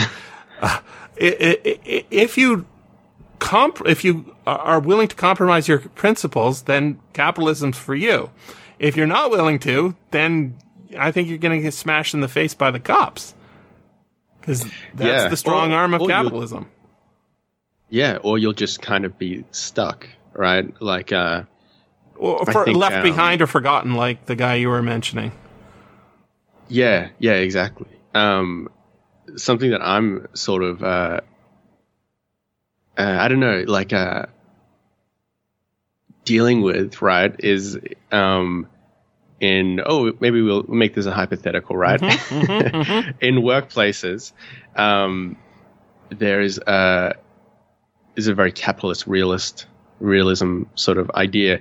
Um, like you're saying, there's a continual drive to be more efficient, to do more with less. Mm. Um, and one of the ways that that has impacted culture um, or working culture in Australia is now people are sort of lining up to be exploited Oh, in terms of their work hours, especially graduates. This was a big thing when I graduated um, uh, because it's like, okay, uh, we'll work for like, say, for instance, one of the big four um, companies, right? Mhm. Like, uh, what are they called? Ernst and Young and etc. Right. Um, and they uh, are really rough on their graduates, right? If you work there as a graduate, you'll get paid ver- a very low wage. You'll be expected to do um, a lot of overtime that's unpaid. Uh, it's going to be really stressful, but it comes with the promise that if you make it through a couple of years, you will then uh, have be paid a lot more. You'll eventually be able to get into the mid level where you get a lot. Um, and even though they're sort of not meant to, it's not really meant to be done like that. Um, it happens behind the scenes because um, everybody wants to be the person who's noticed Of by course. people above them, so they're promoted. And so one way to do that is by working more hours. Right. Um, It's a race very to the bottom. Yeah, well, um, pretty much, and it's it's coercive because nobody will ever tell you to do that. Right. Nobody will ever say you have to work more hours, but there's the implication that if you don't, uh, you won't ever progress. You're not a And, you're uh, not a company man. yeah, exactly. Um, and somebody, hypothetically, as somebody said to me recently, you know, um, it would be you'd have more chance of progressing if you maybe worked uh, longer hours into the evening and did a bit more overtime. Oh my god. And um, that's something that I, that's a principle of mine, which is when I started working, I was like, I want to have a good job. I'm more than happy. I enjoy the work that I do, but I don't ever want to be working overtime like that, partially because um, uh, of my own experiences where, um, like uh, the modern family, right, and how that kind of affects the modern family. Yep. Um, the It, fact it that used to be that there was only one person working all day to support the family. Now it's two people. Yeah. I mean, it's crazy to think that one of the national uh, things that the Liberal government in Canada, Justin Trudeau, is trying to get happening, and the local provincial government, who I voted for, and uh, yeah, I think are too fucking wimpy uh, for the job. What they they're joint promoting is uh, early cheaper childcare. The reason you want early cheaper childcare is because you need to have both people out working, and it, in order to do that, gotta get back to work. you yeah, you got to get back to work. Uh, yeah. Except, um, what about who's going to raise the kid? Well, we have institutions for that, and we'll, uh, you know, McDonald buys it, and oh, maybe we'll make it, uh, you know, uh, cooperative or whatever. But the fact that we have to do that, even though we've had so many years of productivity increases since the uh, 19th century, where people didn't do that, what the fuck went wrong? yeah, yeah. Well, we know what Um, went wrong. It's there's a few people at the top who are, you know, squeezing and pulling off the cream, and then there everybody at the bottom. They, they keep testing and testing and testing over and over and over again to see is there a bottom to this? Is there is there something you won't take? And I, I, I, my usual my usual one is like you know the French Revolution, right? It's like when Yeah. they run out of bread. Now they seem to have solved the food problem. The housing problem is is very difficult. you know, too many mm. people living in too small a space, having to move, trying to find a job in a place where they can afford to live. It's very difficult. But one of the things when you keep squeezing and squeezing and squeezing is, is the killing yourself, right? That is an opt out. I, Yeah. And I want to change the subject slightly. Um, one of the things that really resonated me with me when I read that capitalism realist realism book um, was when he started talking about students in his classroom in in the I was going to ask you Yeah. about standardized testing. Well, no, it was actually when he was lecturing. He was saying, you know, this there's this one kid who who wore headphones in class, and he asked Oh, him yeah, he asked him to take the headphones uh, off, um, and he says they're not on, right? It, as in the music's not playing. And he says, well, why are you wearing them then? And he says, uh, and he confabulated a story, an explanation, right? But the real answer Yeah. is uh, the thesis of his book. I think that that largely inspired that book. It's so powerful a scene. Um, and then later on, he, he talks about how the kid, or very shortly thereafter, he talks about how the kid would have them around his neck, but playing music very quietly. And he asked the kid to turn the music off, and he says, "I can't even hear it." And he tries to Yeah. uh, like I, I- the reason this stands out to me is one, I am that guy, and two, I know those kids. yeah. Right now, uh, I- I'm a weird guy. I'm uh, not an eerie guy, just a very weird guy. Like I wear shorts in the winter. I mostly wear t-shirts. I don't have to dress up for my jobs. You know, uh, I don't have normal hours when people who are cutting my hair ask me if I'm going back to work or I'm on my lunch break. I'm like, I, I almost never have a good answer for them, even though I've been doing this for years, right? Uh, because I'm not normal. Now, the thing is, is in, in those situations, like, uh, the other thing that's weird is I will wear, uh, I'm not wearing earbuds anymore, but I'm wearing, uh, I, I told you about these things. They're bone, bone con- bone conduction, right? yeah. Now I wear them uh, when driving around and walking around. I, I do take them off, but I like to have them on because sometimes there's going to be dead zones in whatever I'm doing. I'm chopping onions or I'm uh, waiting on something. I'm standing in line somewhere. I want to have my audiobook going so I can do two podcasts a week, right? But is that just an excuse to hide what I'm really afraid of? It might be. I think that his his criticism and pointing to this this kind of thing, the commodification and the fact that stu- uh, the he says students can't read sentences because they're boring. Uh, Yeah. Dude, I live this. I spend so much time with kids who are have this problem, and I'm dealing with the ones who have it the least. Yeah. yeah. Absolutely the least. Or like my students tell me, yeah, I'm not allowed to play computer games. And I say, at all? And they say, no, not at all. If I, if I graduate, I'm, they will let me have a laptop. or, or they'll let me have, uh, a, a, you know, their, their whole, they hear about games from their friends, or they want to get a phone so Watch they can them on- play. Yeah. Or they, yeah, Well, they watch them on YouTube, right? Yeah, So yeah, yeah. That wouldn't surprise me. and yeah. uh, you know a lot of this is um, you know girls have it easier for school. There's some reasons why that. I have a brother and sister right now who one is she loves school and the other one's like he's disconnected from school. And i said i said to him yesterday you're, you're, just really not focusing on these sentences here. We need to give you a sword and go throw you into a a, a war and he says yeah, Yeah. i want to do that it's like Yeah. uh, I mean, I see that in me, right? I, I like to play PUBG. It's about killing and being chased and running away and sur- survival. This is built into us as creatures in the same way that I think that that movie, uh, Mass in the Pit is arguing, you know, it's, it's programming, right? It's programmed into us. I don't think it's by aliens. I think it's just by uh, our nature.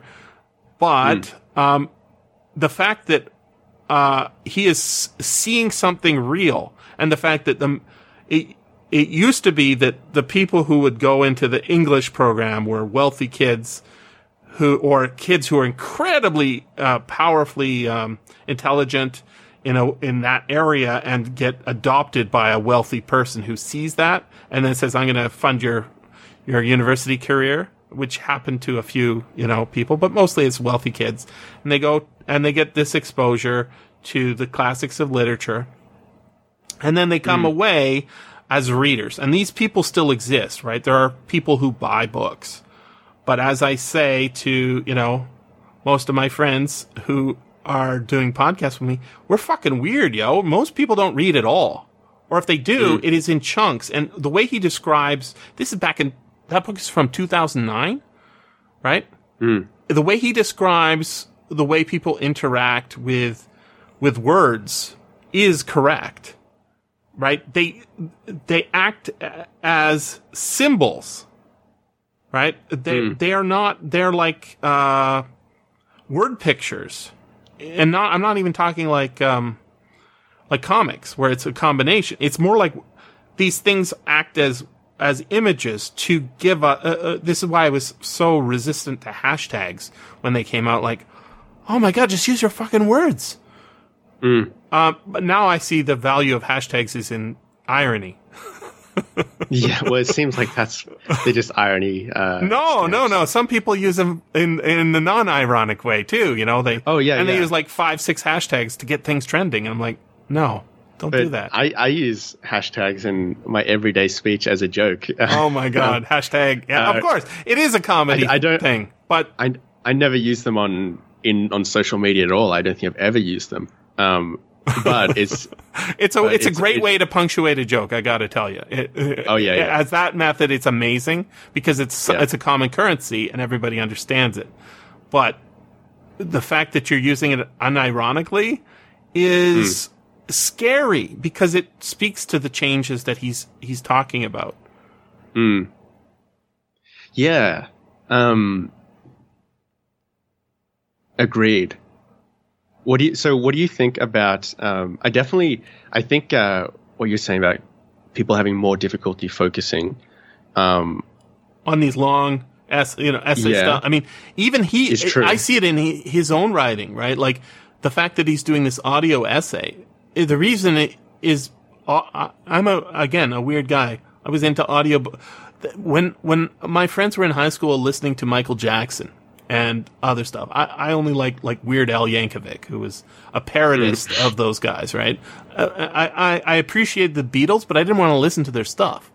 Like I, I, I listened to it, but I didn't want to listen to it again and again and again. Um, w- instead, I was into audiobooks, which is weird. It's why you know I'm on the internet doing audiobooks so early, is because I was interested in that. But it was like uh, somehow I knew like uh, I don't want to waste my time. My brain needs material, and when I'm walking home or I'm on the bus or whatever, I need to have some intellectual Some stimulation. stimulation. And radio doesn't Yeah. do it. It does not No. do. It hasn't done it for decades. Um, listening to radio from the 70s, it's like, oh, this is actually engaging in, you know, a way that is not about what's trending. It's just like it it was more engaging, as intellectually engaging at, in that period. Uh, and I'm not being nostalgic because I wasn't listening to the radio in the 70s. I'm just saying it was more intellectually engaging um, at, at a certain period. And I think that that's probably true for other media as well. Um, but but the fact that we have instant access to whatever kind of stream we want, it isn't a lamentation; it's an explanation for I think you know, the, I, I didn't see the appeal of Instagram. I'm like, you can do images on on uh, Twitter. Why why would I need to go to Instagram? That's just more. It's just the same thing. But it's more restrictive, even. uh, yeah, I think it's probably more restrictive with words and more has probably has more hashtags, but maybe not. I, I I've literally never, you know, used it, so I can't say for sure. But the the fact that it's oriented towards images, right, as opposed to mm-hmm. text, I think is something.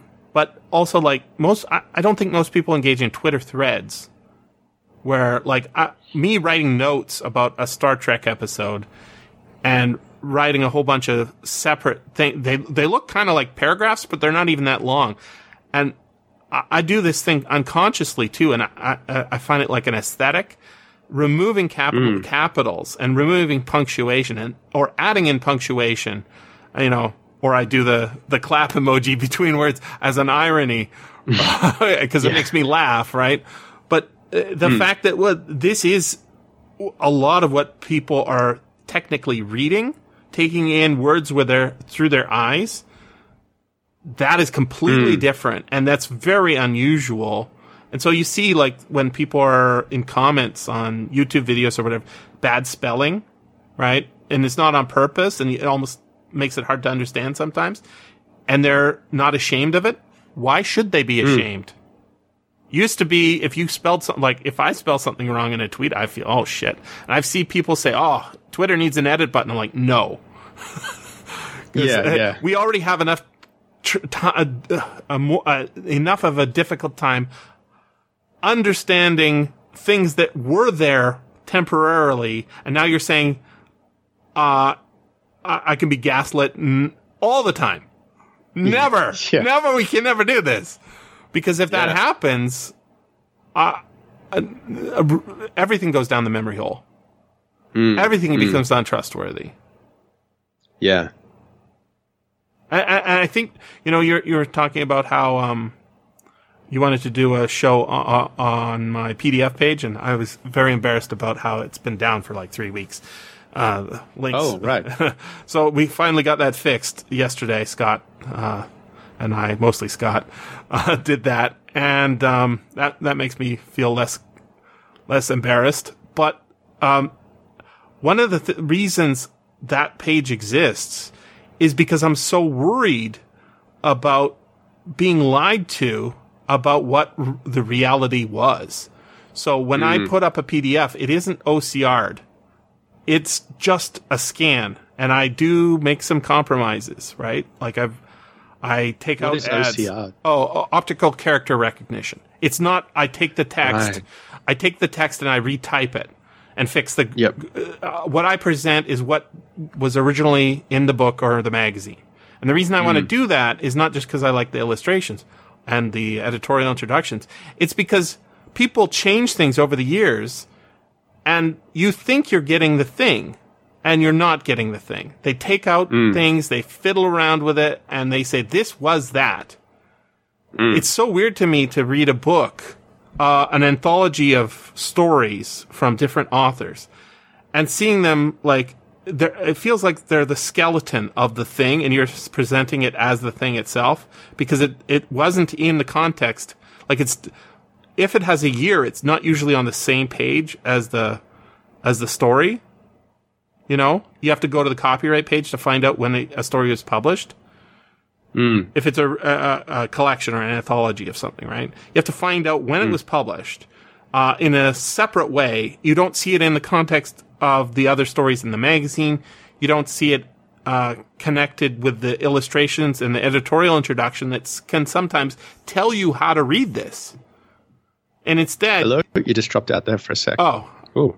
Oh, I was I was just saying um there's uh you don't see it in the context of where it was originally published and sometimes those things can tell you how to read a text. And, yeah, absolutely. and so if you if you strip all that out and you say this is as it was, it's already a gloss on somebody's uh, take on what something was. You know, people don't like uh, nigger. They don't like fuck. They don't like whatever word they don't like, and they change it, or they leave it out, or they ellipses it, or you know, it whatever. Whenever you do that, you're changing the reality, and it, it- that freaks me out because uh, I, I, reality's slippery enough as it is. You say it was published Yeah, in well- this magazine in that year, and I believe you because it's written down on the page there. But turns out you lied. You're a fraud.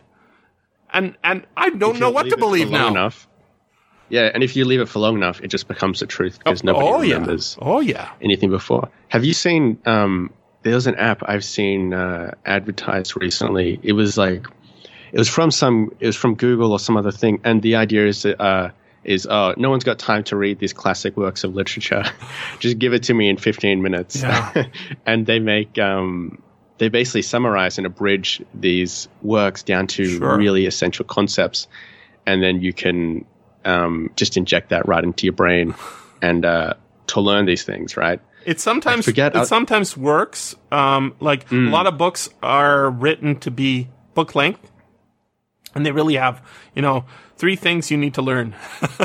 and they have a list of three things, and the rest of the book is filler and examples, right? Mm-hmm. But if you're doing a novel, that's uh, that this is you know for school. This is a huge industry. If you want to Mm. uh, condense books, I mean they've been doing that for a long time, but um, yeah, there's there's a bunch of audiobooks on uh, Audible that are just shortened versions of the other books telling you what's in it so that you can it's like fetishizing reading so that you can be at the dinner party and say I read capitalist And realism because I I read this uh 3 minute description of it. Summary. Yeah. And uh, honestly, that's what a lot of podcasts are for me, right? I listen to the HP Podcraft guys talk about stories. They do Mm. essentially a story summary. They joke around Yeah. a bit, but they do a story summary, and that tells me, oh, okay, I that doesn't sound that interesting, but I need to know about it because I want to understand everything. And Mm. uh, and and when it is interesting, then I tend to go, you know, pick it up and Mm. see where they're wrong because in summarize uh, uh, this is something i i always don't do on reading short and deep i don't summarize stories because i'm thinking about like i don't think you can really do it i think you can read the text and you can sort of you create engage something, go for it or you create something different whenever you summarize something. Right. Right. So, uh, was, uh, talking about the outsider, you say there's this guy. That's wrong. It doesn't say a guy. It's gender neutral. Yeah. Right? Yeah. Um, he lives in an underground castle. Well, that's what the story says, but um, I think it's a tomb, maybe. But why are there books there? I don't know. Um, but the more you try and say what it is, uh, you know what? It happened in this book. Um, he's talking about a novel by Margaret Atwood called Surfacing.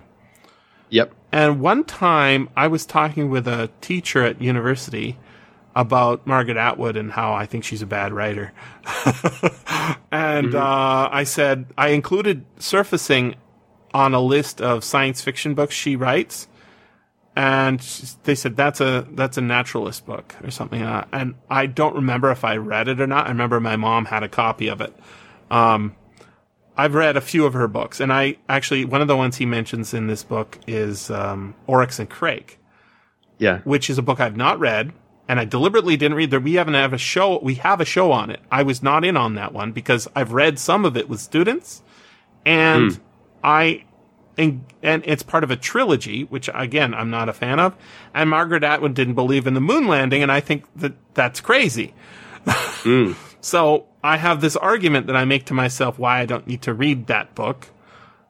And then I said to the teacher, uh, I, this has got to be 2005 or something.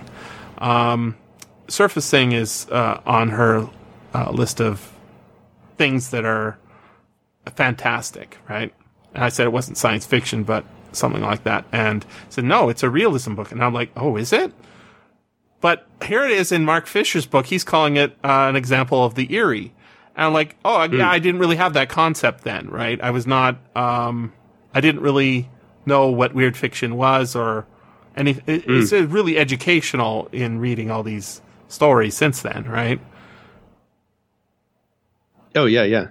So, like saying that it is or is not something else. So, when you say um, Parallax View is a, a political thriller, I guess it is because it has politics in it. But uh, one of the things that happens is it's an independent senator who's shot, right? At the Yeah. beginning, right? And there's that idea of independence. And then at the end, there's some other guy shot. And we don't know who he is. He's just a s- typical American politician who's popular, right? And so, uh, yeah, we So don't what know Kind of movie is it, right? what kind of movie is it? Because I, Yeah. I, I wouldn't have thought to put it on this list, but the fact that, um, like, I think one of the turning points in the movie is when he's, he's, they go to visit the dam, right? He's just had this, uh, it's crazy movie. He just had this, uh, knockdown, drag out fight in a bar. And he says, you're going to call the cops? And he says, I'm sitting right here, right? And you just knocked up my deputy sheriff. And then they talk. And then he takes him to the dam to show him where the guy uh, who may have been murdered drowned. And And he says, "How can you not hear that?" Right? And you hear the thing. Then he pulls out his gun and he's going to kill him. Yeah. And Yeah, yeah. we get the explanation. Uh, oh, these guys were indicted. They knew you're a reporter. And he says, I gave them a fake name and I was not uh, like, and then, you know, of course it does connect up, right? Those documents that we see in the drawer enter the contest. Oh my God. That's when I was like, this is an awesome movie because it's really, it has a, a core idea. They know what the fuck they're doing, right? So the eerie hmm. events, the writers knew what the fuck they're doing. The eerie events that happen within the film are all agent agented, right? Yeah. But they They're not connected. explained, right? It, Yeah. it, it doesn't say this is what happened. There's no wrap up scene where they say when you saw the guy stab the guy, he was actually telepresence, or you know, it's nothing like that. It's all Hmm. it's all uh, events leading and innocuous events leading to innocuous events leading to surprising events right the scene on the airplane where he's inferring that there's a bomb on the plane Yeah. and he he got on the plane thinking like I think oh he's following the the thing right and then he's saying oh there's this politician on the on the plane so uh, I'm gonna die but he doesn't say I'm gonna I'm gonna I got to tell the authorities about the bomb on the plane he has to push that away right Yeah. and he turns out to be right. That this is the scientific process, my friend. You make a hypothesis, and your life may depend on it, right? And we don't think of that as science, but that literally is what it is. I- I- It's and exposing it publicly, right? So if you and I are hmm. just having this conversation without recording it and putting out it out as a as a podcast, it's not science. It's just two guys t- talking. But once hmm. mm-hmm. once we put our ideas out there and have other people say yeah or no, that's science. And that's weird because we don't think of that or is it eerie? We don't think of this as what we're doing as a scientific process, but that's literally what it is. Yeah, yeah. Or at very least, it's people coming to agree on a certain point, right? Well, it's testing other people. So you, if you and I Um, It's a agree that this is a yeah. good movie, and somebody else hears it and says, "No, those guys are wrong," and they make their own podcast saying what's going on, there can later be a, some sort of consensus as to what was and wasn't a good movie. There was a tweet today. I I know I'm getting excited here. There was a tweet today. Uh, I couldn't. I, I was like, this can't be right. It was a relatively new magazine and they had uh, on the you know a list of authors on the front, new stories by, and a bunch of authors that mostly had hadn't heard of. Some I had, and then there was a third or another section that said classic stories, and I looked at the the list of people, and I'm like, I don't recognize any of these. So I'm betting none of these are actually classic stories. And I was correct. Oh, yeah, here is. Te- uh, so I said, technical objection to the use of the word classic here. The word should be reprint. This is something like being lied to. So I went and looked up the uh, one of the the first author on the list, Joel Wellington. Or no, I guess it wasn't. It was. uh Oh, maybe it was. Let me look here. Oh, Yo, this is a very unusual name. Yo, Joancana Delgado, right? So not likely to be two of those on ISFDB. Only one short story listed. It's called The Blue Room hmm. from 2020. Okay. So that's a classic fiction. That's classic fiction, we're told.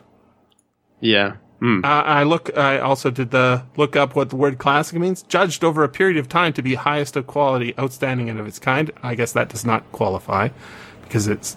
Uh, I mean, I, I mean, it- Well- eventually. And the example is a classic novel. Number two, remarkably and instructively typical. Okay, Hamlet is a classic example of a tragedy. I don't think that's what they mean. Uh, a work of art recognized and established value. This book, these his books have become classics. So, you know, somebody could apply that to somebody from a while ago, I would think. And lastly, a school subject that involves the study of ancient Greek and Latin literature and philosophy and history. So when somebody puts that on the front of their magazine, what they're saying is, we have some reprints too, but they don't call Hmm. it that. They're trying to use the word classic to bootstrap, right? Uh, more sales. Yeah, they're trying to sell it. Right. Now, that's a person who's co- compromised their values. uh, like uh, I assume that they believed in truth at one point. the truth had value, right? Uh, When I tell you I have a penis, I'm not lying to you. I literally have one, right? Um, that's not a lie. Now, if you if you know you go on a date with somebody and they say no, no, I don't have a penis, and then you find out they do, I mean, That would be a lie. it, right? it would be a lie. But more importantly, you know, uh, you might want to know that up front. I'm not. Yeah, I'm not saying you you shouldn't like going on dates with people with penises or no penises. I'm just saying lying has value. Uh, lying is uh, something we think is bad because it interferes with our understanding of reality. So that's why Mm. it's bad, right? So use uh, a tiny little thing like this, classic. Nobody would object to that, obviously. Mm. Me, I think it's like a mortal sin. Mm. And it's because I'm so fundamentally disconnected from what reality is. If you start messing with it, I'm like screwed. Like, I don't know what's going on. you tell me he's good. Okay, I believe you. Turns out that he's a serial killer. Okay, that's bad. But I don't want to have to find that out the hard way. So, uh, what, what, what makes it true is that it's been tested and tested and tested and tested and tested and tested over time. Like, I don't need to keep put my, put my hand in la- uh, different lava from different volcanoes around the world because once I understand that lava's hot because I've had the experience of fire, I'm pretty sure it's good. Now I'm sure there's some people who who uh, are going to get burned by fire, but I'll let them do the the testing because I don't want to get hurt. Mm. So I, I think that that's where the connection comes between the the weird eerie and the capitalist real. The, I mean, it's in the ha- second half of the title, realism, right? What's really hmm. happening? Not what are we telling ourselves? What what lie are we telling ourselves about how, uh, you know, if you work hard, you'll get ahead. I think there's a hmm. reason you're resistant to that at work as well, and because you know it's a false, a falsehood, deep down Yeah. Mm-hmm. because it isn't the people who are the hardest workers who get ahead. It's the people who get ahead who get ahead. And some of those get ahead because they're married to the boss's friend, or they're willing to put out uh, sexual favors, or they're like, there's all sorts of reasons. And sometimes it's genuine merit, right? Yeah, yeah. Well, I was gonna say sometimes, um, you know, like uh, people either have, uh, how would you say, they have the capacity to be highly, highly productive, um, which they just, you know, some people sort of randomly have. Yep. They got lucky. They're very intelligent. Or unlucky, They're able to do that. Mm-hmm. Yeah, and um, I've always like uh, it's a meritocracy in that in a way. Um, although there are sometimes like there's nepotism, like you said, and so on. Um, but they could put in a certain number of hours and be more productive than someone who puts in more hours Oh, sure. Because they have the capacity. So it's not about how hard you work because not everyone's on an equal footing. It's how, footing. how in hard you sense. seem to be working, and not only that, right? Because yeah. one of the things Paul, uh, he's very despairing about his job. Um, I think he's sort of stuck in in his job. Um, I, I remember a few years ago they were like trying to train somebody to to be his apprentice so that he could Mm-hmm. have vacations and stuff, right? Um, now, if he trains them well enough, they can they can replace him, right? Um, Yeah. But uh, whatever whatever skill he a skill set he has seems hard to replace, either because those people are you know people who are good at judging this particular issue. I think he does warranty uh, stuff. Um, or you know they're not paying enough, or they don't want to move to that place. Wh- whatever the explanation is, um, him working harder at his job may help his career, but what if the boss needs him in that position because no one else in the company can do it? Then Yeah, it's not going to help his career, right? That's what happens. I think um, in in the sort of organizational structure, um, what can uh, that that exact thing happens where if you give someone a promotion, if you give somebody a promotion, right, Mm-hmm. you then need to backfill their position, which in a sense creates another problem. Yep. And when you have in organizations that have a that are a large bureaucracy, right, um, that process is sometimes not.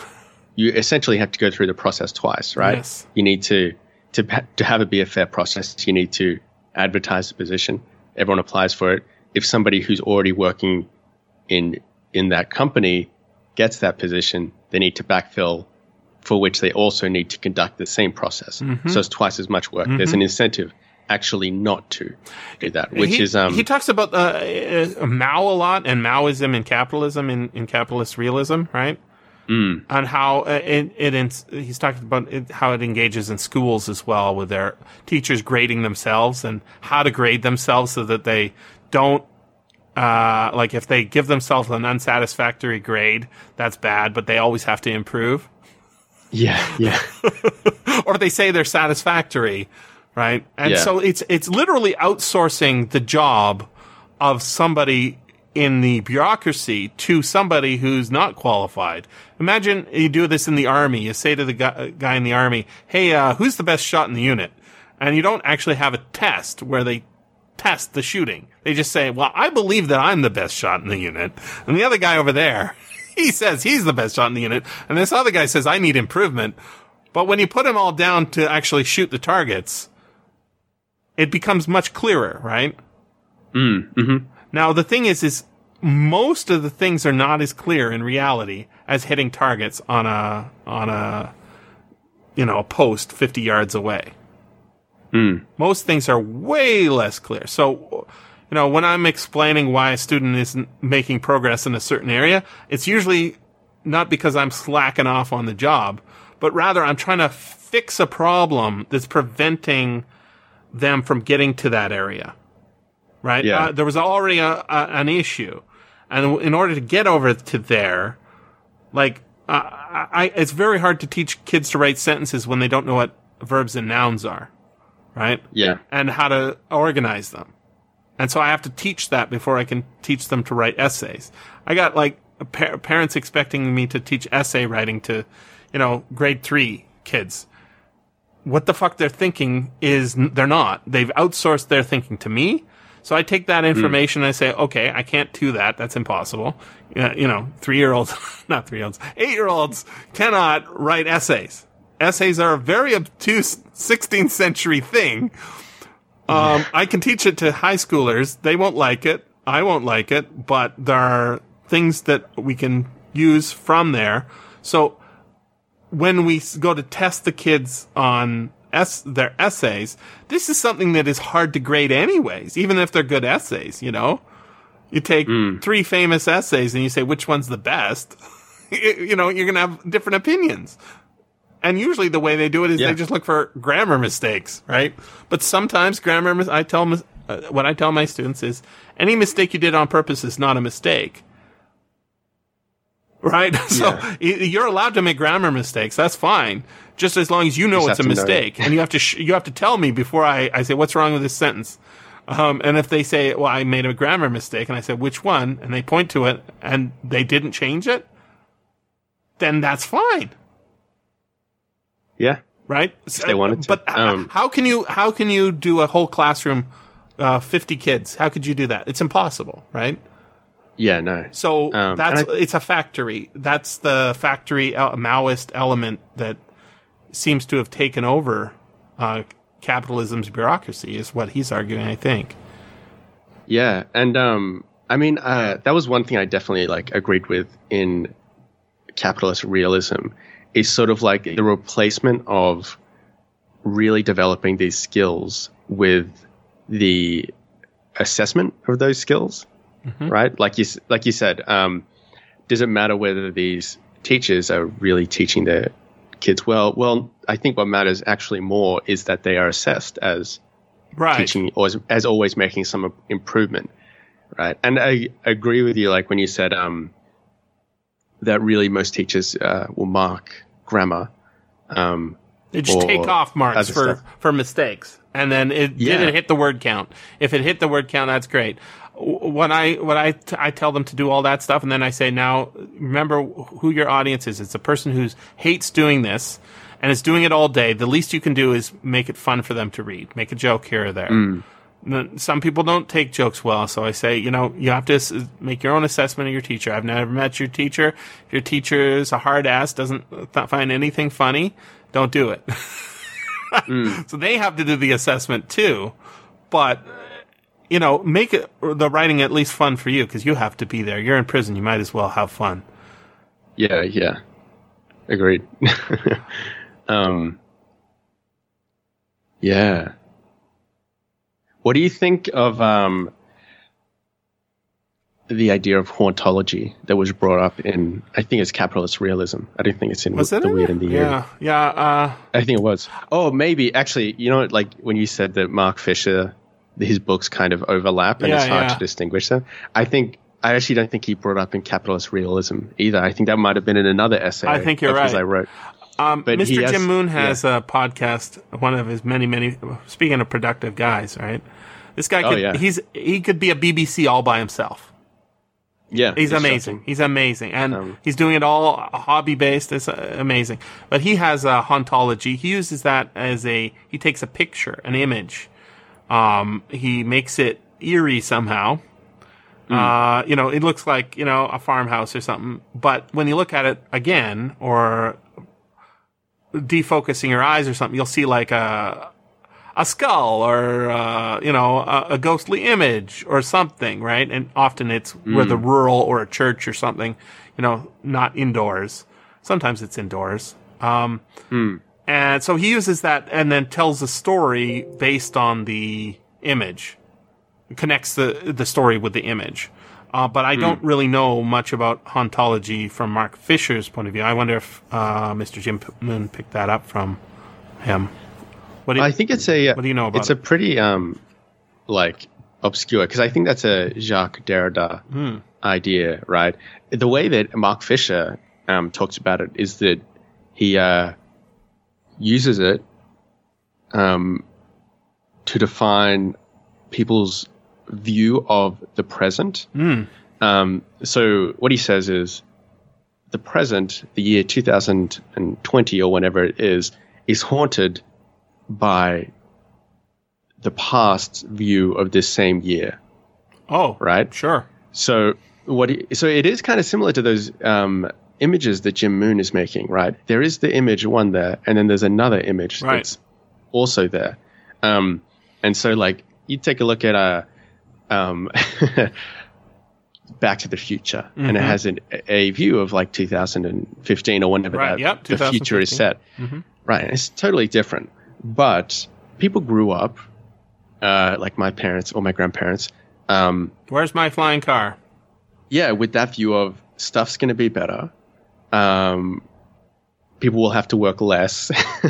um, just uh, they're going to have a view of the future of like we're going to be on Mars or we're going to be venturing out into the space, and of course, uh, the future as it exists is very different, and uh, so um, the present is haunted by this future, Absolutely. and the comparison is really depressing. um, because what you know there was going to be flying cars and space travel and uh, new and amazing stuff and actually there's like environmental disasters and pollution um, and increasing inequality. And uh, so this kind of optimism that people had going into the future is slowly crumbling towards more of a pessimism. Um, Yeah, well, we seem to go in cycles of uh, pessimism and optimism uh, as a culture, and sort of Yeah. related to um, to events uh, that are haunting the period of time in which the so zombies were really big a few years ago. They're still around, obviously, but they're not big like and vampires. You know, big. Um, uh, you know, post-apocalyptic movies versus utopian movies. There's a lot more dystopian ones, of course, because it's easier. It's easier to do dystopian stuff. Um, but yeah, there's uh one of the things I like to um, uh, think about is like when I saw Star Wars 1977, that movie first time, I was blown away. Right, I saw it on Yeah, HBO. yeah. The whole town I lived in was a pirate town. Everybody had HBO. I don't know how this happened, but I approve. Everybody had Yeah. HBO, no ads, just movies. And I watched, I counted Star Wars 25 times uh, when I was a kid. It was on HBO a lot, and I Yeah. would watch it over and over again. What I didn't know at the time was that it's it's the reason it looks the way it does is because he was drawing on a, a couple of things. One is the World War II imagery, which I was not familiar with at that time. I was only familiar with Star Wars, right? Um, and also it has a lot of Buck Rogers and, um, the other guy who's like Buck Rogers. Flash Gordon. Flash Gordon, exactly. Yeah. right? And so it has, uh, you know, a bad guy, and there's a princess, and there's a cliffhanger sort of things, and aliens, and all sorts of, you know, rockets, and a hero, and uh, smugglers, or whatever. All the things I like. Um, those references are haunting that movie, but not for me at the time, right? Yeah, yeah. Now what what are we left with? We're haunted by the endless Star Wars, Star Wars, Star Wars, Star Wars, Star we're haunted by the success that these things were it's almost like the VHS tapes and the constant broadcasts on HBO damaged us. so that Yeah. all we can do is now remake things that were made before. I I I, I was thinking about this the other day because we did um, the Tempest by um, Shakespeare. Willie Shakes. Willie Yeah. Shakes, um, which is amazing, right? Now, Mm. when you go to see a pr- a play production of that, they tell you not to record it. Now, I always do because Yeah. I'm a pirate. But they say not to record it, and it's not because they're they're uh, they're trying to preserve the thing that I think would be the cool part about that, it, it not being preserved, right? When Yeah. you see a live performance, um, if somebody fucks up, it f- happens in real time, and they can't fix it. They just have to muddle through, right? And they're really great at not fucking up. These professional actors, right, who are performing this play over and over again. They remember all their lines. They hit their cues. Sometimes there's a little fumble or some little tiny thing goes wrong. And when those do, that would in real life be an eerie moment, right? When uh, it's almost like in a podcast when I stop talking, you know? Yeah. And you think, oh like- shit, I need to fill that in, right? I feel that need, but uh, it, it it's something we don't want, right? It's something that doesn't fit. It's not comforting.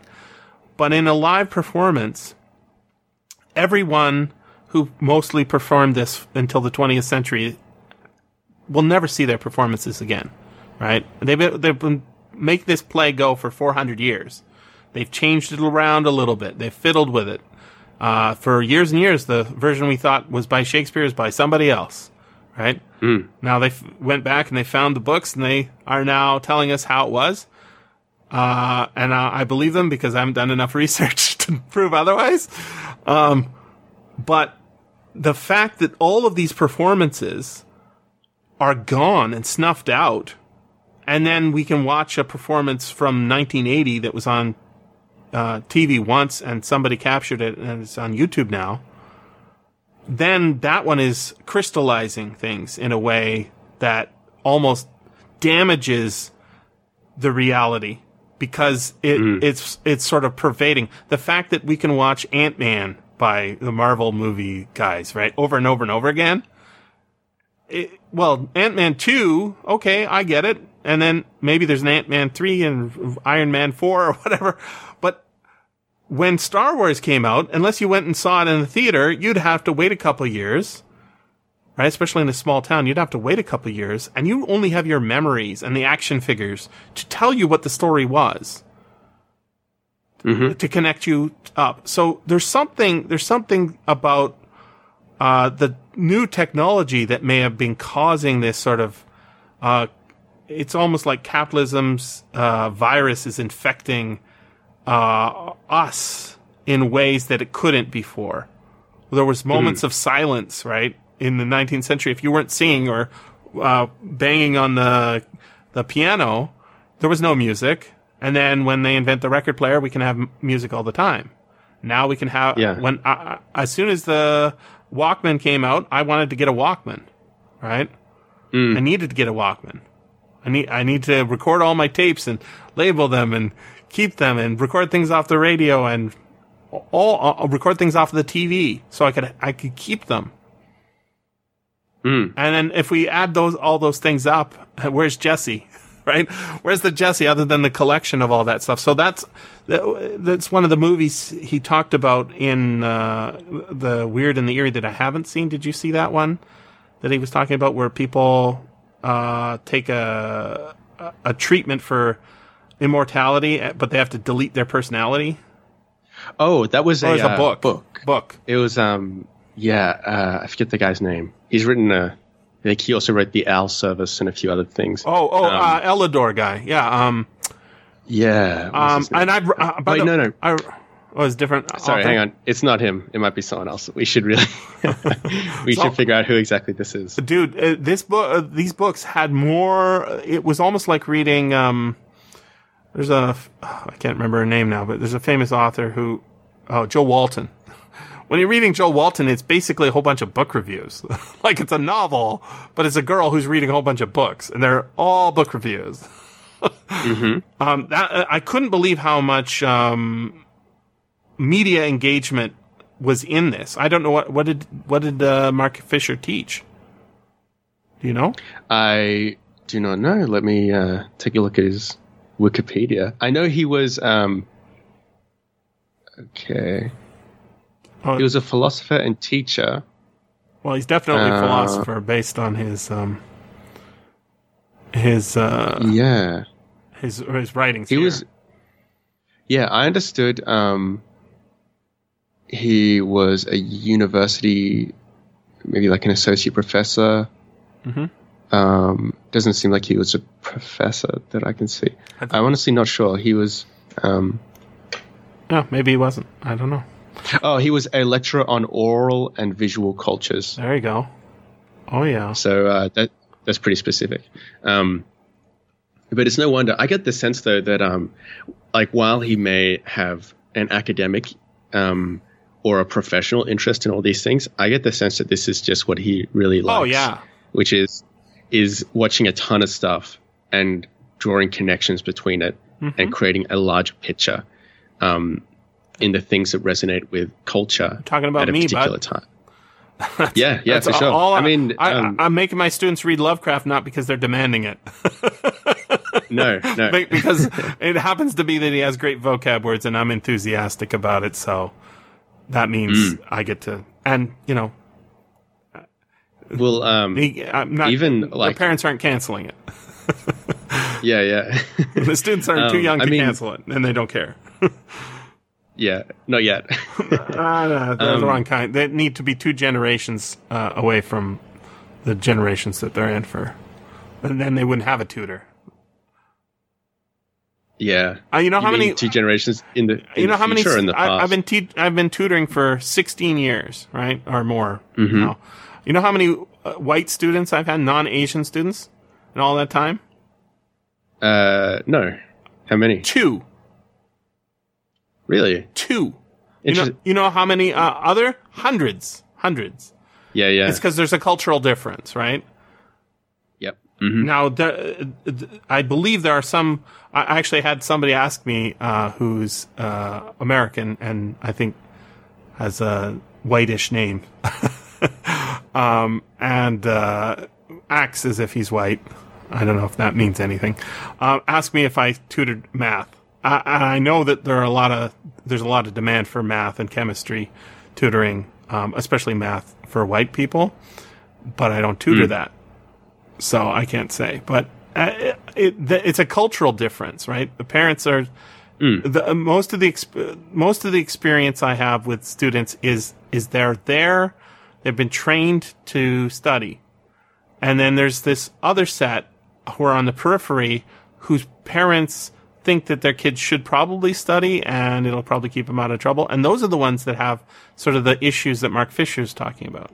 And I think a lot of other people ha- have. It's, it, you know, they're, give your kid an iPad is pretty powerful uh, thing to do, but it also shapes them in a way. And then a, a phone, it shapes them in a way.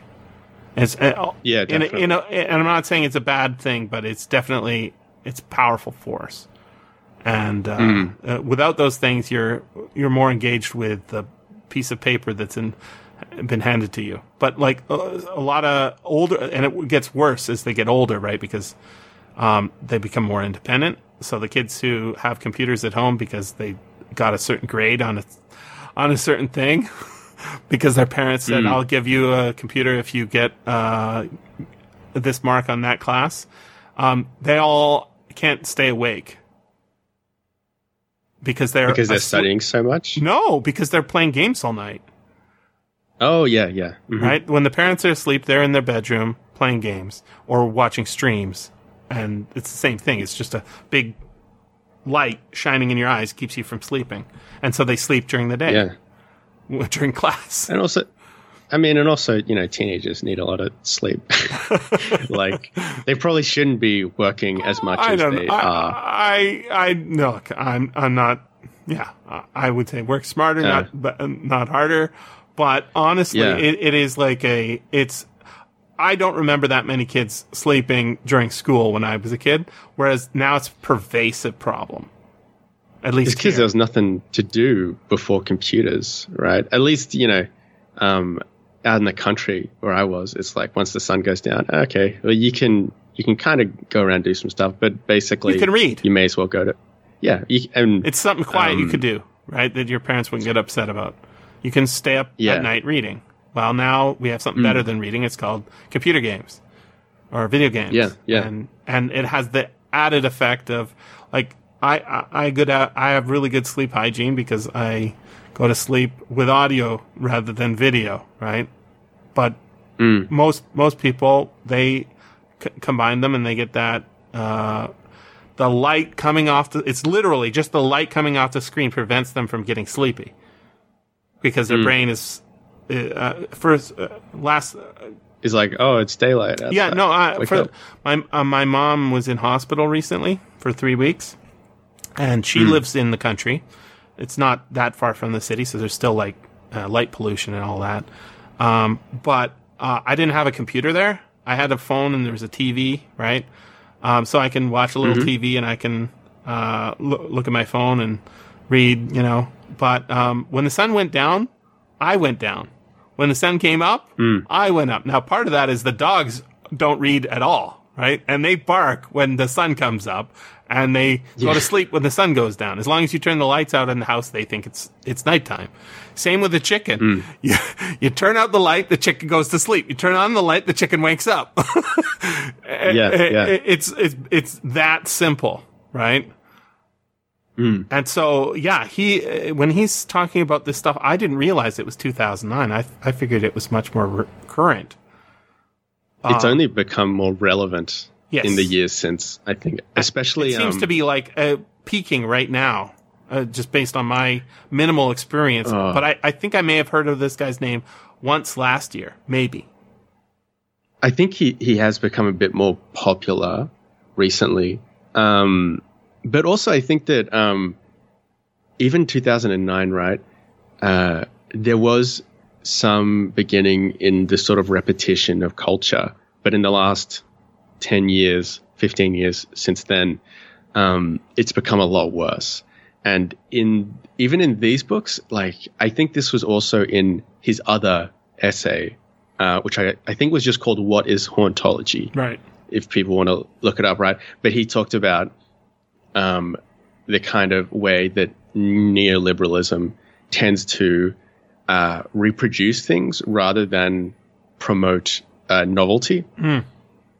You were talking about uh, like Star Wars and. Uh, um, Yeah. but I was also It and was like it how was much that's two year sort gaps, of just and now it's like there's a show on TV, and it's uh, and you know it was just like suddenly they're remaking everything, right?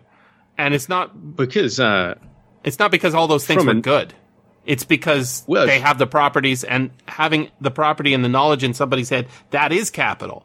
Inside, having real estate in somebody's head is capital in your pocket, which Yeah, is crazy, absolutely. right? But that's literal. Yeah. Like we are. I was I was uh, talking with somebody. I think it was Scott yesterday. Was we're trying to fix the PDF page. I said, how many TV shows exist now, like on all the streaming services? And the I think we had a stat from 2019 or something, and uh, and then 2020, and it was like 400 and something like scripted television shows, and and this is in English, right? Uh, I assume that that's the dominant one, anyways. 400 scripted television shows uh, in 2019 and 540 in 2020. But if you just go back to when I was a kid and you HBO had just started, right? Um, in, the late uh, 70s, early 80s, I think it was like really a thing. Like 1981, it became a thing. Um, there was three networks, maybe a, an independent broadcaster. There's only so many hours in the day, right? And Mm, and some of just want that many those TV shows. yeah, there's three networks, right? Um, and each of them had a newscast, the American news channels. We had like a couple, you know, a couple extra TV channels because we get theirs and we also get the Canadian ones. You can only give your attention to one of them, but during certain Hmm. hours, the, the, they would all be doing.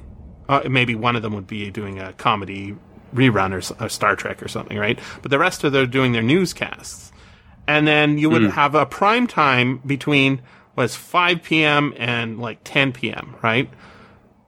Uh, that's that's even long. I don't think it was started. I think f- there was a newscast somewhere in there, but basically there was three hours a night where you could put on a scripted television show. Three times three is uh, nine. so you got like nine hours of uh, of broadcasts that is new and you multiply that times the number of episodes they do per year, which used to be a lot more, it's like 26, right? So how did how is it that we we've come to be able to support a much larger number of scripted television shows than was available in the past if only you know you could like you could only give your so much attention to it how how is it that we've expanded so that there's so many shows you like my mom's watching a show I never heard of, right? Uh, you're you, you probably never heard of it. I barely remember what it was called, and there's another one and another one, and there's thousands of them. How can you, or hundreds at least? How can we support this? Well, it turns out Well- uh, we've colonized people's brains and given them millions of options, and there was a lot more money in this than we thought. I guess. Well, you you talk. Well, there's there's more people, uh, which is one thing. Not that many and- more. There's not like twice as many as there was in that period. I don't Uh, think. okay, yeah. I mean, there um, there are new markets, but we're just mostly talking about North America, Australia, New Zealand, and UK, and and that's it, right? For for Mm. scripted English language television shows, maybe South Africa. Yeah, I mean, I think also, um, like you made the point before about uh, there were so many channels and there's so many hours in the day, but we're not really limited by that anymore No. when it comes to streaming. You can uh, because people can choose what to watch at any time.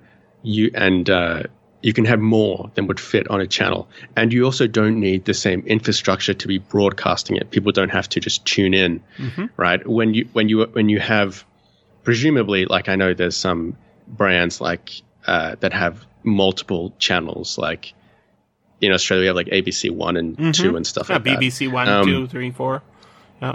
Yeah. So then you have even more time that you can put give alternatives, right? But you still have you can only be broadcasting one thing at one particular time, um, and so and there's prime spots like 8 p.m. on a Saturday or whenever. So you want to put your absolute best thing there. The fact that we don't have those restrictions anymore means that like, and probably also, um, it's probably cheaper to make TV shows as well. Uh, I would imagine.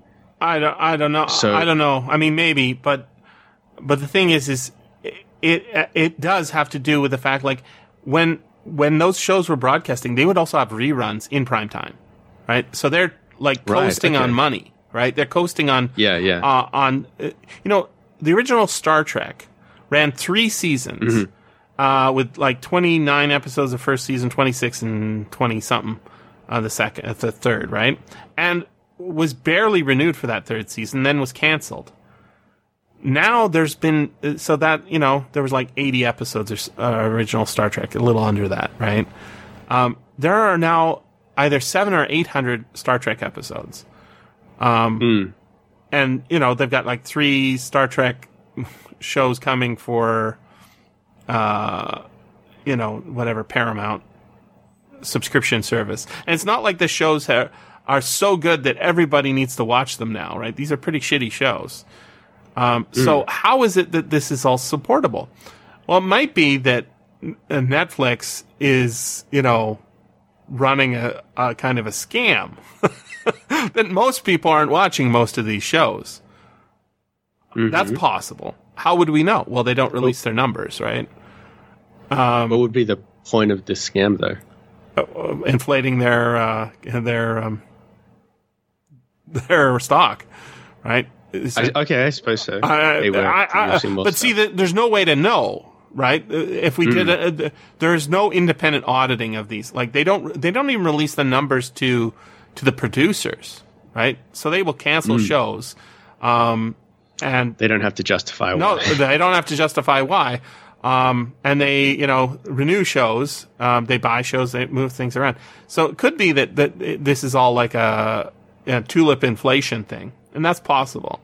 But I, I suspect it's not just that. I would suspect that there's a lot of people who are now able to access things that uh, were not of it. So I, I don't watch Star Trek during prime time. I watch it on Netflix, right?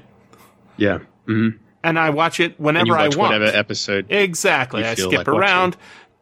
But when I was a kid, I bought a VCR. It was a very expensive thing to buy because I wanted to watch things that were broadcast and something else on the other channel that were airing at the same time.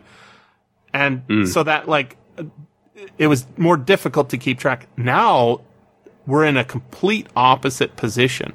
Now what I Hmm. crave is some information that makes me spend any time. I don't spend any time, uh, you know, recording off of TV. I, I have a bunch of VCRs, like literally four or five of them in my storage locker. I don't know why I'm not using them. Um, I guess because I didn't want to throw them away because they're perfectly good. But uh, the thing is, is it's a legacy from the period of time when they were, you know, four or five hundred dollars. When four or five hundred dollars was a lot of money, and now they're, you know, I've digitized my video collection completely. Um, so what what's what's going on now? Now it's not that there was this great show that I want to rewatch back then. Now there's all these shows, and I can't trust the reviews. So I went to look uh, on the mo- my mom's show that she was talking about. She was watching. She's on like episode six. She doesn't have the same taste as me. So sometimes she says something, and I'm like, I, I don't, I don't have a good mental model as to why. Like, if you said Jesse, there's this really great show, it, and you mentioned, you know, uh, Mackin, I'm like, okay, I'm watching that, right? Because you and I are on a vibe in a way that I understand. I I've known this lady for a long time. I don't understand her vibe. She likes dogs. I understand that. Yep. okay. Um, so when I went to look, like IMDb is not trustworthy on anything new. It's a lot of fake reviews and a lot of um, shill reviews, right? I- and and then we go look at another source, and that one's is saying it's terrible. Well, that one's owned by the company that produces other channels, right?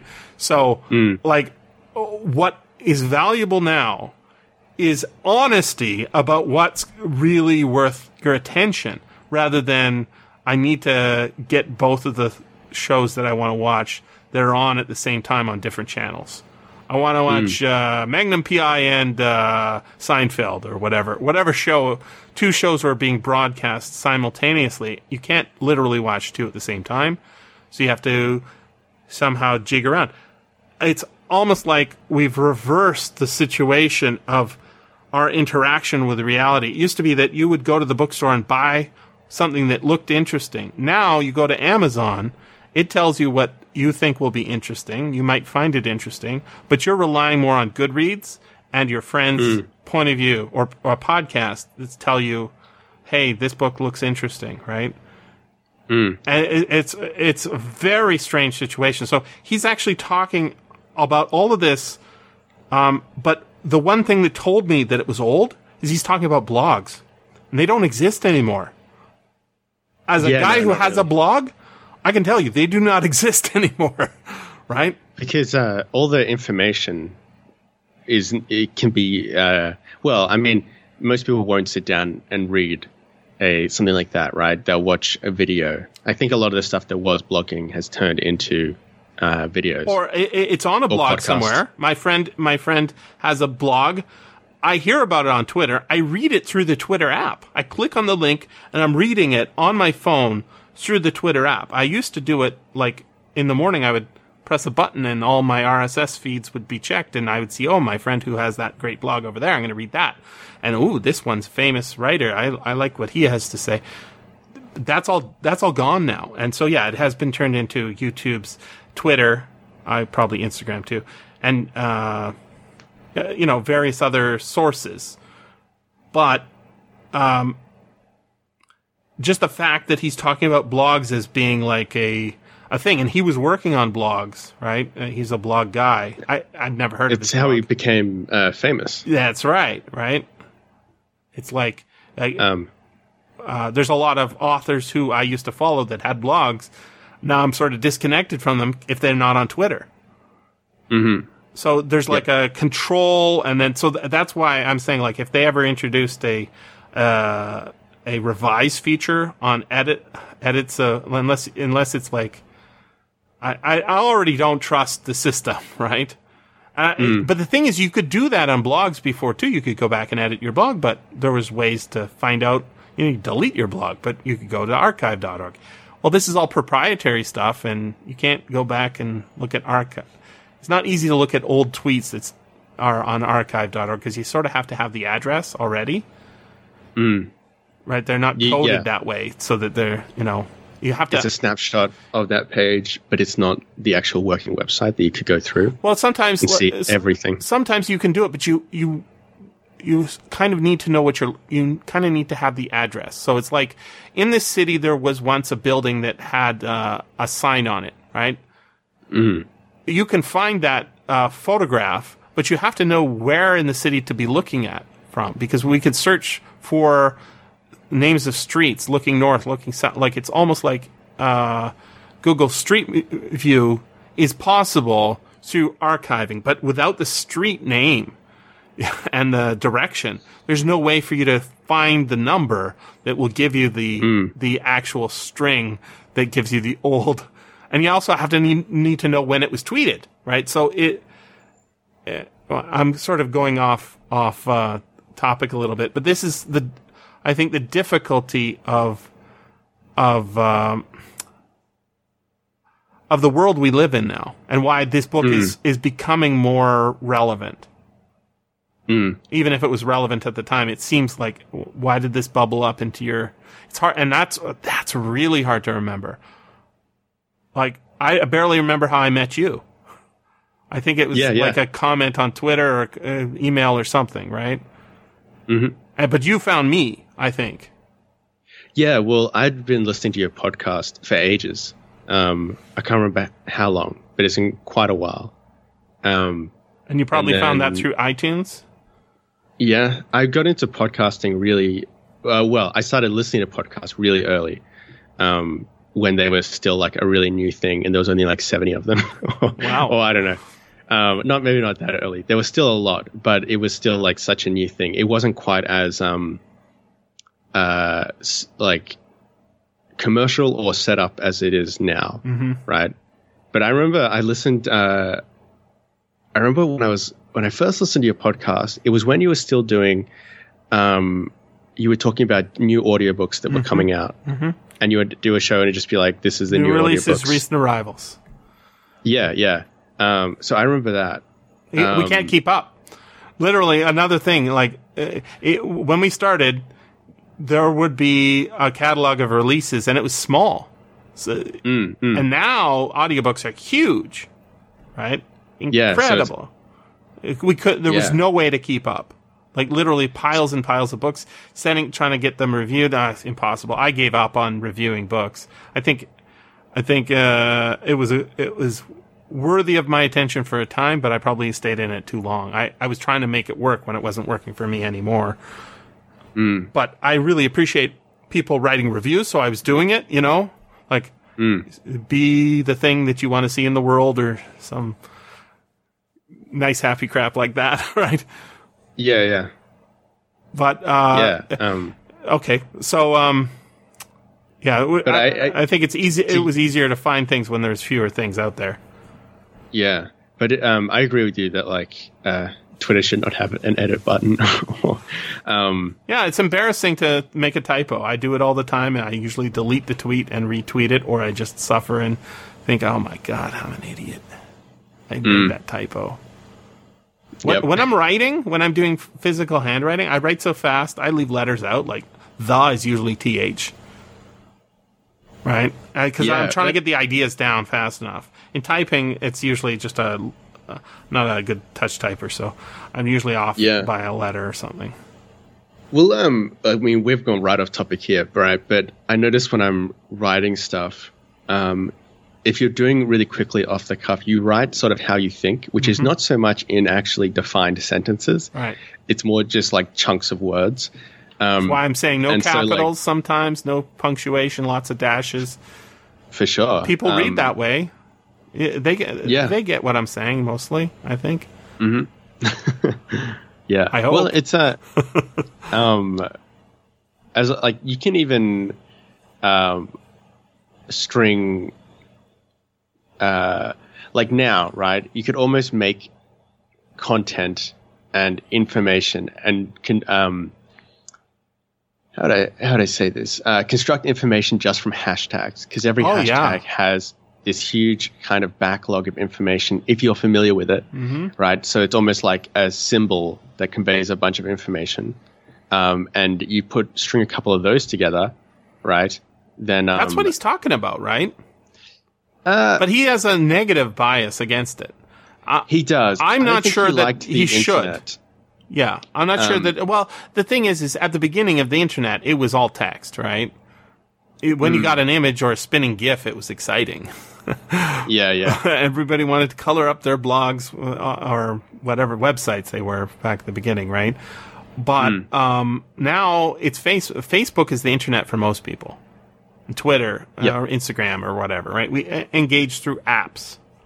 Hmm. Uh, like, what's the difference between an app and a program? Oh, it turns out that an app is a proprietary thing, right? Whereas a program is a, is something that you put on, you install on your computer and you have control over. That seems to be the main difference between them. Yeah, it's, it's a pretty nebulous concept. well, now Um, it is, yeah. right? That's kind of it's why you can't say something's a classic when it's not. Hmm. Now, b- uh, by the way, I wanted to do a little meta thing. So one of the one of the I, I don't get a lot of feedback on podcasts because I don't ask for it. Oh, Yeah. Did you hear that? Is that thunder? Yeah. We had a Wow, that's uh, sounds like you got a serious storm going on. yeah. th- There was a huge thunderstorm. Well, not a thunderstorm, just regular rainstorm yesterday. Lots of. Oh, now we're getting flooding in the kitchen. Um, Oh my god. no, it's it's my roommate running the water. Anyways, I wanted to say like we don't get a lot of feedback, and I think that's mostly because two things. One, um, I don't ask for it, and if you ask for things, you get it. Right? Say, waitress, I'd like some more coffee, please.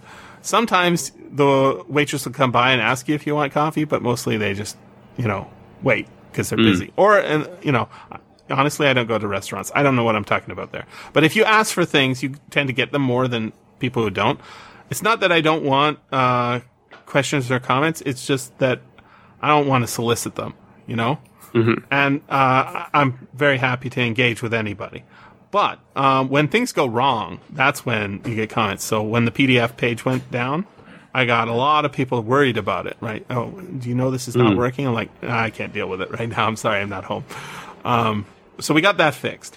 Um, but one of the things I do notice is that when people talk about um, what they like about the podcast, it's probably I, I don't know if it's the majority of people. People like the extra stuff where we go off topic.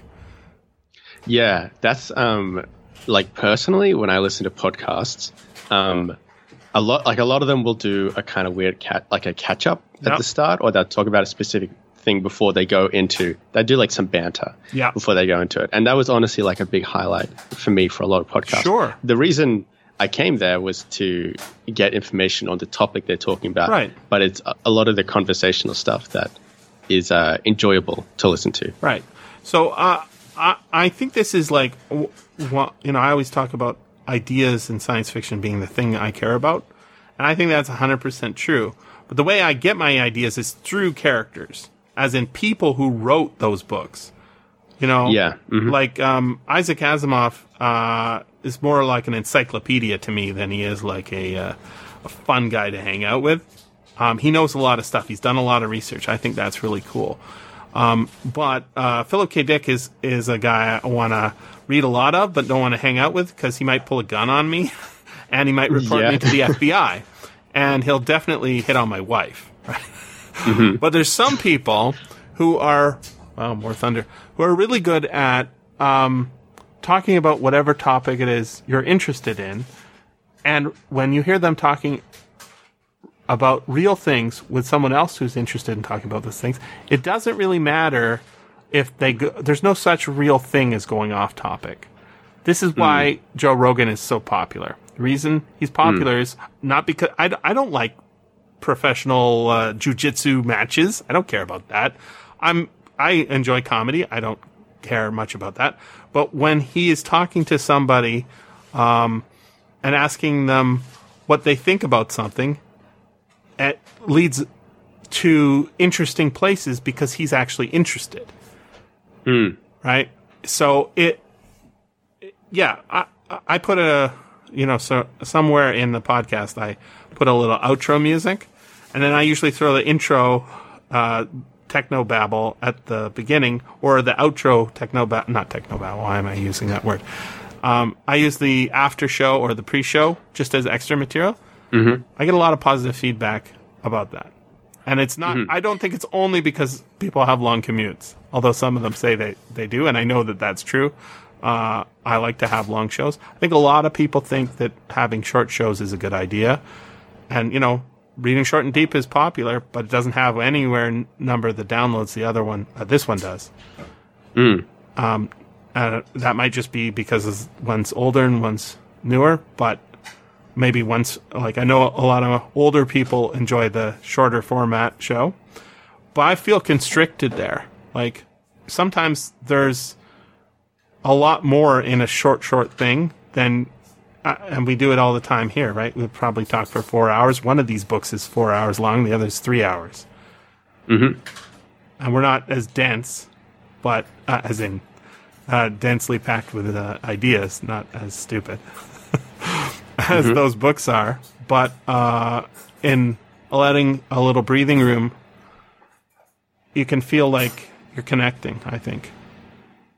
Yeah, I agree there, and I and um, it's uh, I agree. Like when you say you never really go going off topic, like you are everything is relevant, even tangentially, Yeah. right? So if you can, if you restrict yourself to, we only can talk about topics that are either in the book, directly related to the book. Well, like uh, you know, Mark Fisher's making a lot of points about capitalism and uh, there's other things that he doesn't mention in the book that are just as relevant and worth talking about. Um, so yeah, I agree with you. So your your question about feedback was, uh, is it good to go off topic or?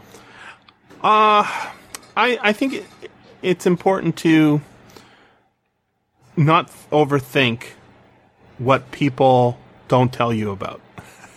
Yeah, yeah, So, uh, you know, nobody complains about the o- o- o- outro music or the intro music being too long. I notice when I'm writing about blogs and pod, well, not blogs anymore, podcasts. Um, I mostly I like to issue both praise and uh, criticism. Um, first of all, it keeps me honest. If I'm attacking somebody for something they did stupidly, um, that means that you can trust me when I, and I can trust me when I say something's good. So I, I do like comics reviews, right? I, I read it, I say, you know, I kept reading this because I wanted it to be good.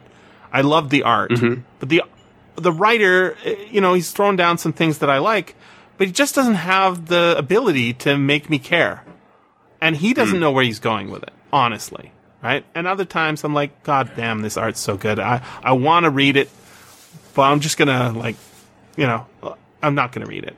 But then there's other ones like, you know, the art's not so good here, but, um, dude, look at this. Look at look at look at what happened in this story. So, Like in the case of uh, Providence, right? We talked briefly about this. Is a combination of great art and pretty good writing. Mm-hmm. Alan Moore's not my favorite, but he's pretty good, and he has some takes that are not my takes at all. But he thought everything through. Mm-hmm. He may not have thought the whole arc through in every little bit of detail before he wrote it down. I don't think that's possible, anyways. But he had an overarching idea, and he's going to deal with these instances. Um, and then the art is just, it's incredible.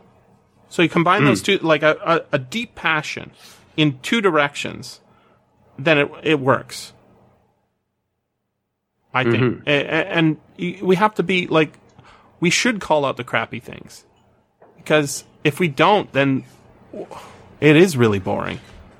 Like uh, intro, ba- you know, like so. Uh, the other thing that I think is kind of cool is, you know, that we're recording this now. This will probably be out in seven months. So that thing about AOC and her dress that was like two days ago or whatever. Um, it's not going to seem very relevant. But what I notice when I go to show note uh, later, those things are interesting again in a different way because we have a different perspective on them. You know, like wait six months and see how you feel. now you'll Yeah, see, yeah. right? Um, when I remember when 9-11 happened, you were probably a baby. Uh, um, I, I was watching it on my CRT in my bedroom, the same bedroom I have now, but it was a CRT and it was a little one, a cathode ray tube, high up mounted on the wall by the, and I was like, this is not going to go well. I remember thinking that. I was right. Um, I didn't have a blog or a podcast at the time, but I remember this is not going to go well. I probably sent an email to somebody to that effect, and I was like, "They- they're not going to be able to control themselves. They're not going to not not going to do this right. But there was no way to, you know, go back and check on everybody. Like we we sort of have that for politicians. You can go back and see what they vo- how they voted or whatever. But now we kind of have the ability to do that with everybody right? Mm. At least, you know, if we have their Twitter address for what what what they said back then, mm. and keeping that kind of consistency of character over a long period of time, that is incredibly revealing. I think.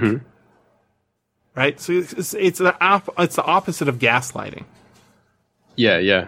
right? So if, if we can see a pattern of uh, this behavior is like he's consistent, he's consistent. Look, he made a misstep there, but turns out six months down the road, six years down the road, he was right.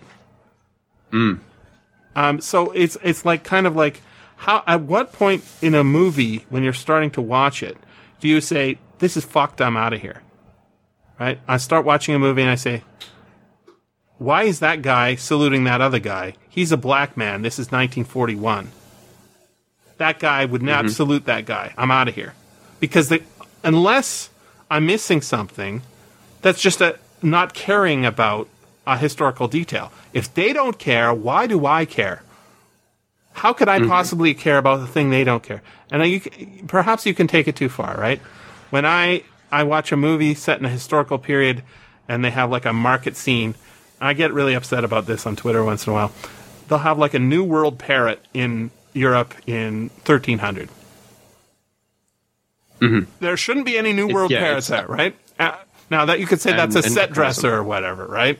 But somebody didn't care. So why should I care? Or didn't know, or just thought it would be cool. And uh, Uh, they- of course, they thought it would be cool. That's that's where you get that Sean Hobbs movie, right? The uh, Fast and Furious thing. The, the the only reason they do things is because they think it's going to be cool, not because it makes sense or they have a, some overarching idea. Their only overarching idea is squeeze more money out of this product that's in your head, right? Mm-hmm. That's yeah. that's the capitalist realism. Well, when when the motive is um, profit, right, and uh, which it is for most of those big, uh, like big. Well, it is for basically all of the big production companies, Right. right? But um, one thing I sort of disagreed with Fisher about was he seemed to be making the argument that um, things were becoming more generic.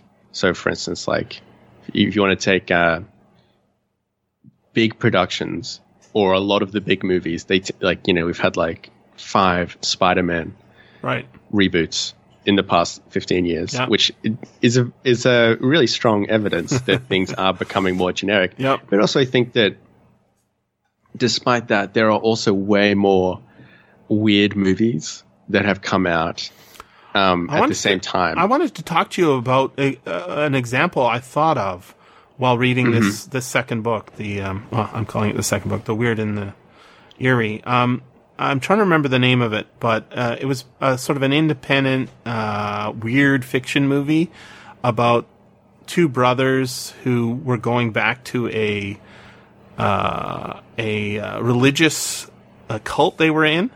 Do you remember this movie's name? I'm pretty sure you've seen it. no. Oh, it's really good. Um, and what happens in the movie could be described as uh, like it. I think people are calling it Lovecraftian, but it's actually it's more like eerie things happen rather than weird things happen. Yeah. And I hadn't thought about it that way before. I'm trying to remember the name of the movie, but it's not coming to I'm me. just gonna Google it real quick. Go quick. for it. Yeah. Um, they, they've made they've made like a, a a pair or three movies, I think, and I've seen either two or three of them. Lovecraft like movies, not Lovecraft movies. Let's see what we get. At the Endless, that's the one. Tw- 2017. Have you seen this? I've never even heard of this. Oh, good. Well, now you have Is- something to watch. Is it good? It is good. it's interesting. It's got a very low rating on IMDb. What a shocker. Um, and oh, get this. This is what I'm talking about. 6.5 with 38,000 votes on t- IMDb and 92% on uh, Rotten Tomatoes. What do you what do you to make of these two figures? 6.5 is pretty low, right?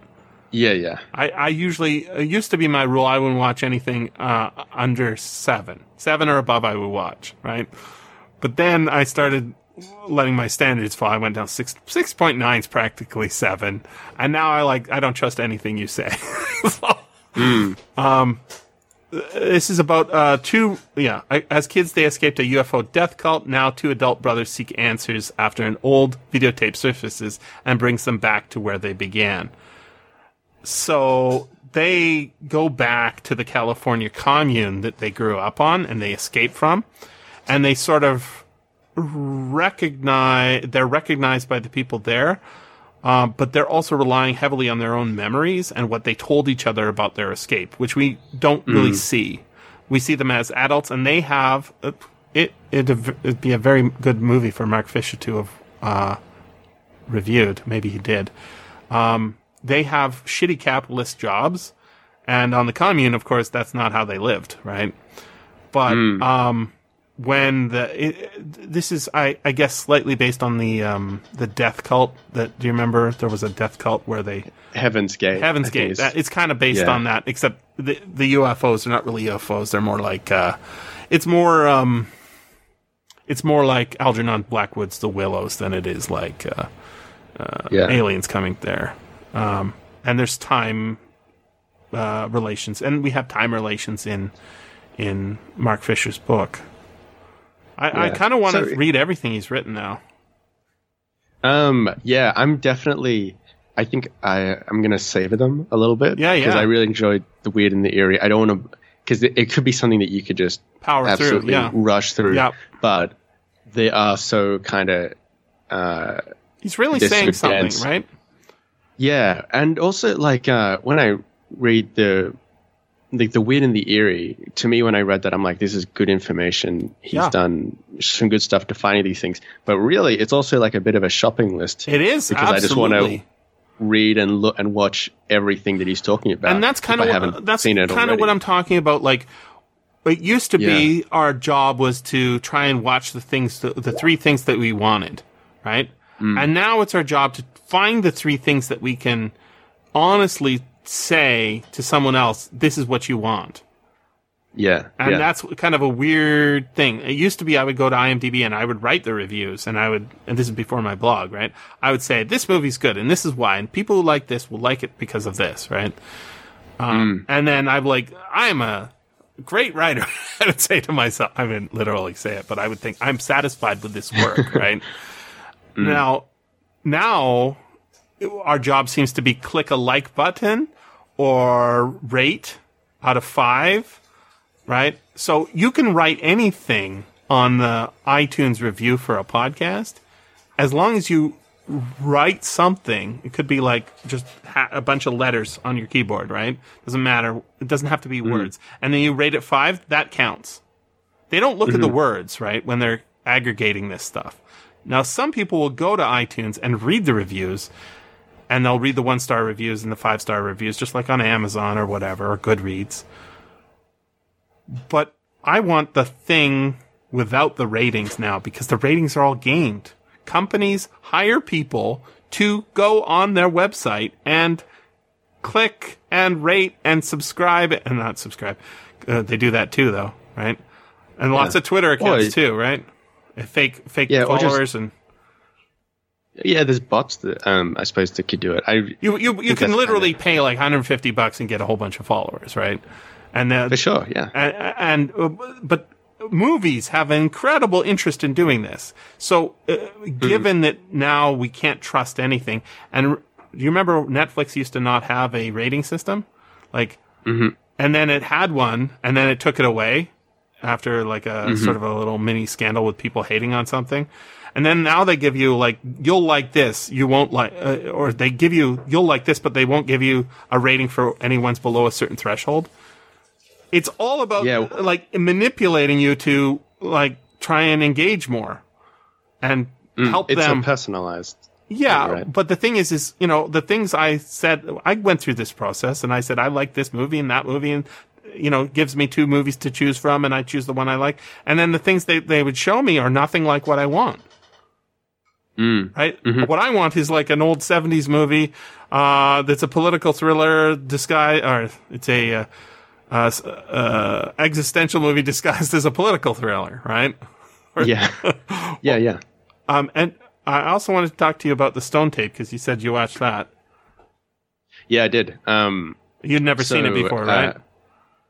No, I hadn't. I What- what I you vaguely knew of it? about it. I thought it was really good. Yeah. I thought it was um, excellent. It had. Um, I think uh, it it has dated a bit, but um, Well, we now have SSDs, right? yeah. Well, I, I was thinking even more in terms of like the people talk and the whole thing is written and set like a 70s movie, which is awesome because I love that style. Um, but it would have, I think it would have maybe benefited from its like uh, more modern effects, possibly. I don't know. Um, there is a audio be- drama version that's more modern, but it was not as special, unfortunately. yeah. Well, Did you notice the, end- connection? Oh, sorry, go for it. Well, the reveal at the end was something which I thought was really good. Um, like the way they portrayed the entity that was in the stone, um, or in the stones was really quite scary, but it was also very 70s. Um, so, uh, but I thought it was a really, like, uh, it was well written. Um, Nigel Kneale's got the goods. yeah, he does. It was, and it was a great like science fiction in the sense of like there's a phenomenon where investigating it, um, and it had that feel of like I don't know whether this was like a BBC uh, movie, but I Oh, just don't remember like I think it was, but it was. It might have been a TV movie. I'm not sure. well, it's certainly from that that era of British TV Mm-hmm. or film, right? Um, and it had that feel about it in the way that people talked, in the way people um, uh, characters were written and set up. I thought the main fella who was like leading the project would never. Um, he probably wouldn't be a character like that Mm. these days. Mm-hmm. They would never write him like that because he's so unlikable, and I, I, you know, that's his point, right? Um, but they would make him almost. But you could almost see like he is unlikable, but he was more real as a human being. Uh, today they would make him, I think, more cartoonishly bad. They would just make him an absolute jerk. Um, so uh, yeah, overall, overall thought it was good. It makes me want to check out a lot more um, Yeah, he's Nigel Kneale stuff. he's mostly known for those Quatermass movies, and I, I, I he do, he makes a lot about the 1979 one. It's just called Quatermass, and it's he in this book, right? He talks about how it's sort of like the the 60s going into the future, and then how that is disappointing, and everything's environmentally broken, and it's a uh, uh, millenarian end of the world sort of stuff, right? Yeah, yeah. Um, I, I have watched that, and I, I feel like I need to watch it again because I, I and I did appreciate it, um, because it's difficult. It's it, he he really brings in like difficult concepts, and I wanna I wanna actually note that when I watched the Stone tapes or the Stone tape, I, I think it was first, and then I watched Quatermass. Um, but I didn't notice like they're actually about the same thing. If yeah, well, they're about like takes. pro, like information within within uh unalive objects, right? Now the, Yeah. the- there's they sort of play with that in Quater- Quatermass and the pl- pit being that the ship is alive or whatever. But even the the uh, he uh, Fisher talks um, about yeah how uh, things that are dead are actually uh, every there, nothing that is alive and nothing is alive. Um, it's just that um, s- some things are that are dead are also uh, classified as temporarily alive or something like that, right? so that um, it's a better way of understanding what's going on. Um, it, it's that those recordings, uh, those um, things that are locked inside of objects like skulls and uh, relics from five million years ago, have power today in a way and and I think that that's really like he's very subtle. I didn't notice it the first time I watched uh, Quatermass in the Pit, like I was saying about the the military guys uh, demand that we go to Mars and uh, there's nothing alive there, um, and we're gonna use it to dominate the other powers. Right? We're in this race to uh, compete, and and then thinking about how uh, how it plays out at the end there isn't like a well we solved this. We, we're getting past our our our uh, it, it's almost it's a little bit like what um uh, uh the Scientology guy what's his name? L. Ron Hubbard right? If you dig down deep into his uh, religion this is actually kind of like he's saying we have these these things put in us by aliens right? And that they're causing trauma in our own lives. And we got to get those things out and you'll use this little machine and take these interviews. And if you believe in it enough and you you cut out your family then you will ultimately uh i gotta wait Yeah, for a I minute to stop go- washing dishes. Go, yeah, go clear. you to go clear right. Yeah, he, but he's not doing it saying this is actually what's going on. He's saying um, wouldn't this be interesting? And i'm like yeah it is really interesting. Because it allows us to look at um, why do we need to build military rockets to kill other people? Oh yeah. Why are we doing that? For reasons. Mhm. right? So it doesn't connect with the capitalism uh, end of it. But uh, it is there is no alternative right? We have to do this. Yeah.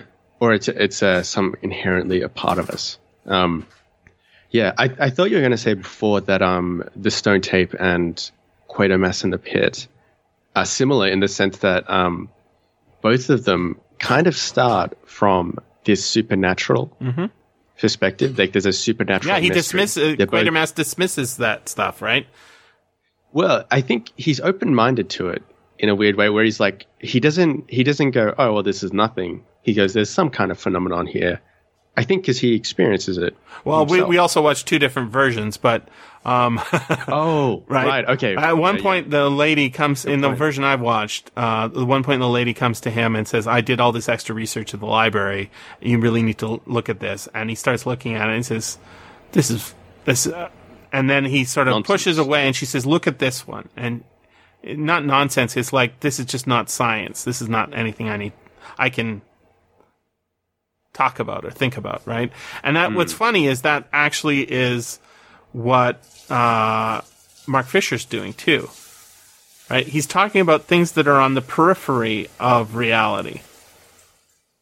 So when AOC does the defense of her dress, she says she literally looks up the word irony and says, "I wasn't doing this ironically. I believe in these things." And it's not that I think that she was doing it ironically. That's that's a straw hmm. man of her. What I think is exactly what Mark Fisher is saying is is you don't know what you're doing. You say you're for taxing the rich, but when you have the power to do so, you don't do it. Hmm. How is that possible? Because the only person who can get into that position is a person who can get into that position. Right? Y- If you are a person who stood by principle and says, when I get there, I'm going to fuck things up. Um, and you get there and you fuck things up, you couldn't have got in that position. Because, Yeah. or if you do, what happens? Like in Parallax View, right? That's the, yeah. that's the, uh, so, uh, it isn't the case that uh, everybody, you know, uh, I, I think, I think he actually was overreading Parallax View, talking about whether the company actually exists or not. I think the company exists. I think. But as to who or what is running it, I think that that um, the thing is is as soon as I understood the idea that these these you take these personality tests, I'm like, dude, somebody could do this.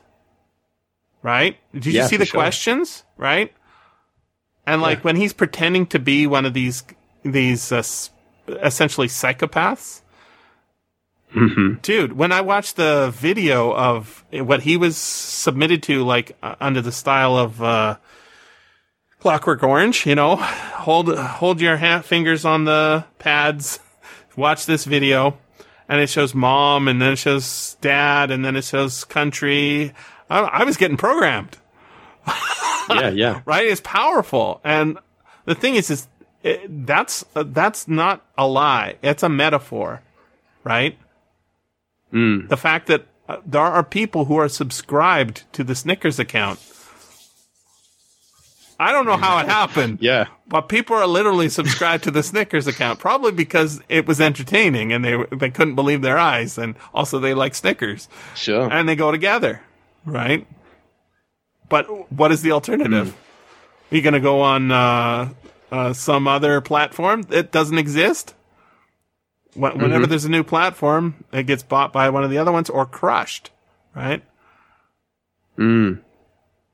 There is no. Or it's just that, um, yeah, I think like part of it is, uh, like the central capitalist argument of capitalist realism, right? It, I think the film, the uh, book actually has a question mark. The only, is there any alternative? I think is the subtitle. yeah, yeah, Right. And that was when he had hope before he killed himself. Is my my thesis. It's a comedy Yeah, thesis, yeah. but it also could be true. Yeah. Um, uh, so it's it's asking that question, right? Is there any alternative? But it's a bit, it's a bit like these big platforms like Twitter or something, Right. um, because they have such clout and they are the main platform. It's like somebody wants to It's watch the public square. on the internet. Yeah, there there is only.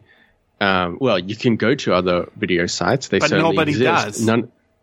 Yeah, they just it has a gravity because I mean it is like gravity, right? Mass accumulates in one area and then it just keeps on. The bigger it gets, the more pull it has, an ability to pull Yeah. in other things. Um, and it, in in a sense, capitalism's a bit like that. Like uh, there there are alternatives. They're not really as good. Um, you are kind of uh, it's hard to resist the capitalism in the way it is. You're kind of part of the system. Um, Do you know you know about Aaron Schwartz? I I talk about him quite a lot. no, Aaron Schwartz, uh, so. uh, he got promoted a little bit by um, uh, Boing Boing, the blog before. It's probably still around, Boing Boing, but I, I don't What? you never heard of this blog, Boing Boing? no. Okay, Cory Doctorow, you heard of him? Uh, that- sort of. I, I vaguely know the name. Okay, so Corey Cory Doctorow's still around. He's still writing books. Um, his books aren't that interesting uh, to read because he's just met much better at explaining his ideas, just like in a in a video. Um, so he makes characters and plots and stuff, but really he he- he's an ideas guy. And so if you watch his his videos of him talking about his stories, it sounds like a really good story. And then when you read it, you, you, you essentially, well, at least I essentially got the idea from his story, so, uh, from him telling about what's in his story, right?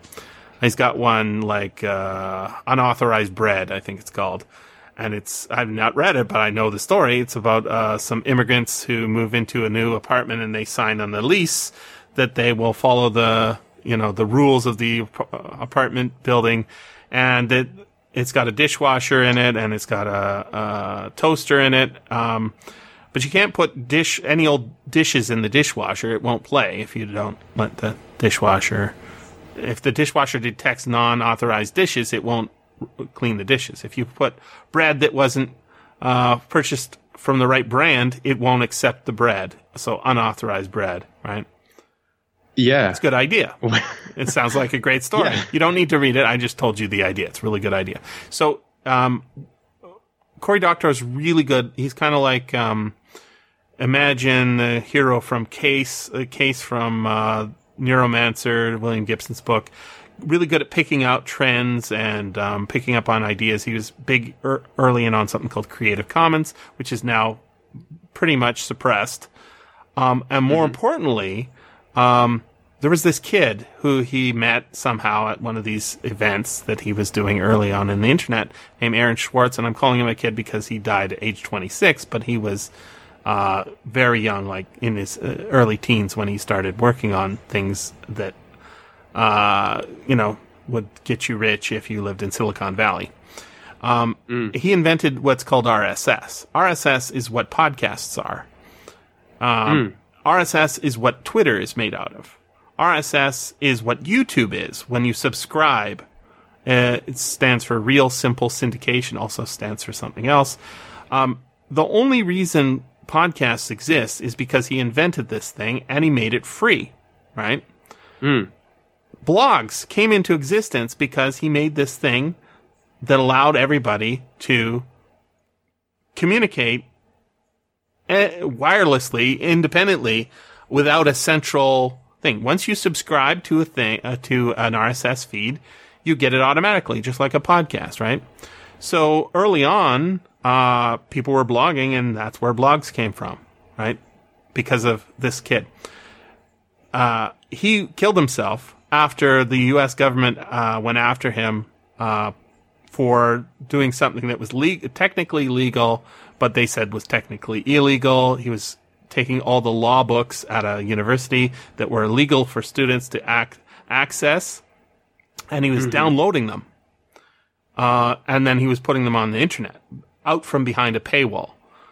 Um, then, uh, after all that happened, the the blogosphere was killed, literally killed by a combination of two things.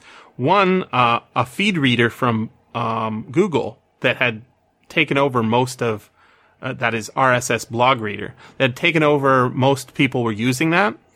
When Google deleted that service, everybody lost access to their Twitter, uh, not their Twitter accounts, their blog accounts.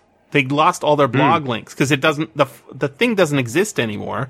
The software that ran it doesn't exist. You would have to have been using another one. And then Twitter was in around the same time, took over. So everything that, that uh, so YouTube, Twitter, blogs, uh, podcasts are the only thing that's left that's independent, right? And that's a crazy idea, but it's literally true that it's the only thing that's left that's independent. Now, what's what they've been trying to do with podcasts is, you know, Google has a podcast feature, and of course, there's all these other serious, uh, not serious, um, uh, what's the one that Joe Rogan's on? I don't know. It's uh, Spotify? Spotify. Yeah, that think. it's a podcast Yeah. reader. And Audible has a podcast reader. So the only thing that's kept podcasts independent is that there's been no one since the first one, which was iTunes and the literally the i iPod, right? That's where podcasts got their name from. Podcasts only existed because of a combination of the iPod and mm-hmm. the ability to look for podcasts that were submitted to iTunes. Now there's like 5,000 and there was always like a few other pod- podcast directories, but there's the, those were all sort of like little tiny little things, right?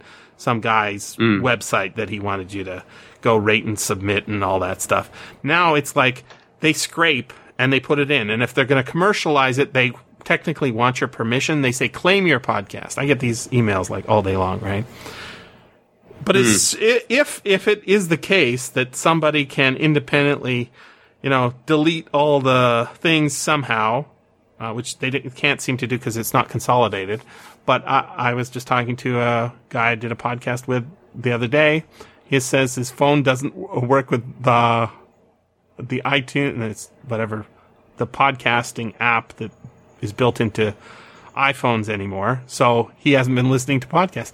That's all it, it takes is you just break the connection between the independent people and whatever is floating around in the air seems to be the thing that people will gravitate to. So remember before Facebook, there was MySpace, right? I don't know what, uh, I don't know that transition very well, but I do know the one about blogs pretty well. And I do know that it's amazing. Somehow, podcast, I mean, they, they've deleted a few podcasts out of the iTunes directory, you know, like, uh, was the, uh, guy they always call a conspiracy theorist out of, uh, I don't know. He's one of Joe Rogan's friends. Anyways, he got deleted and he got his uh, YouTube channel deleted. And of course, lots of YouTube channels get deleted or demonetized at least. And mine was demonetized, not because I did anything that offended. It's just I wasn't trying trying hard enough to be a share uh, was a sharecropper for their Yeah. farming. Um, that that is where I'm saying like you need to be more cynical, my friend. Uh, uh, this Well, they um, killed this kid.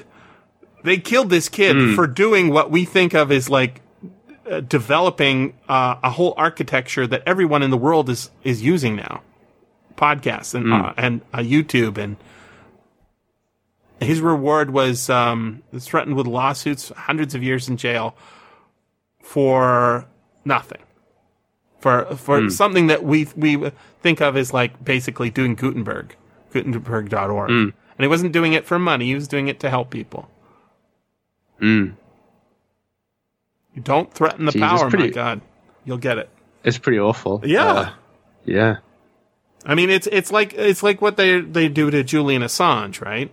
But the difference is, um, this was like, it wasn't. Uh, he was leaking something. He's just he's just like taking something from behind a paywall that was legitimately taken takeable from behind a paywall in, one at a time, and he automated it, right, so that it could be done in real time, very quickly, scraping everything and and. and that's rent seeking. That that idea of you know it was JSTOR if you know what JSTOR is because you you were in university, right? Yeah. Yeah. Yeah. So it was JSTOR that he was he was getting everything out of. And he was at MIT. He put a computer in a closet. He started uh, the, connected it to the Wi-Fi and just downloaded and downloaded. And every once in a while, I'd go in and dump the hard drive, and uh, that's what got him on the FBI radar. Mm. Crazy. And and this is Yeah. this is like a a guy who you know, know yeah.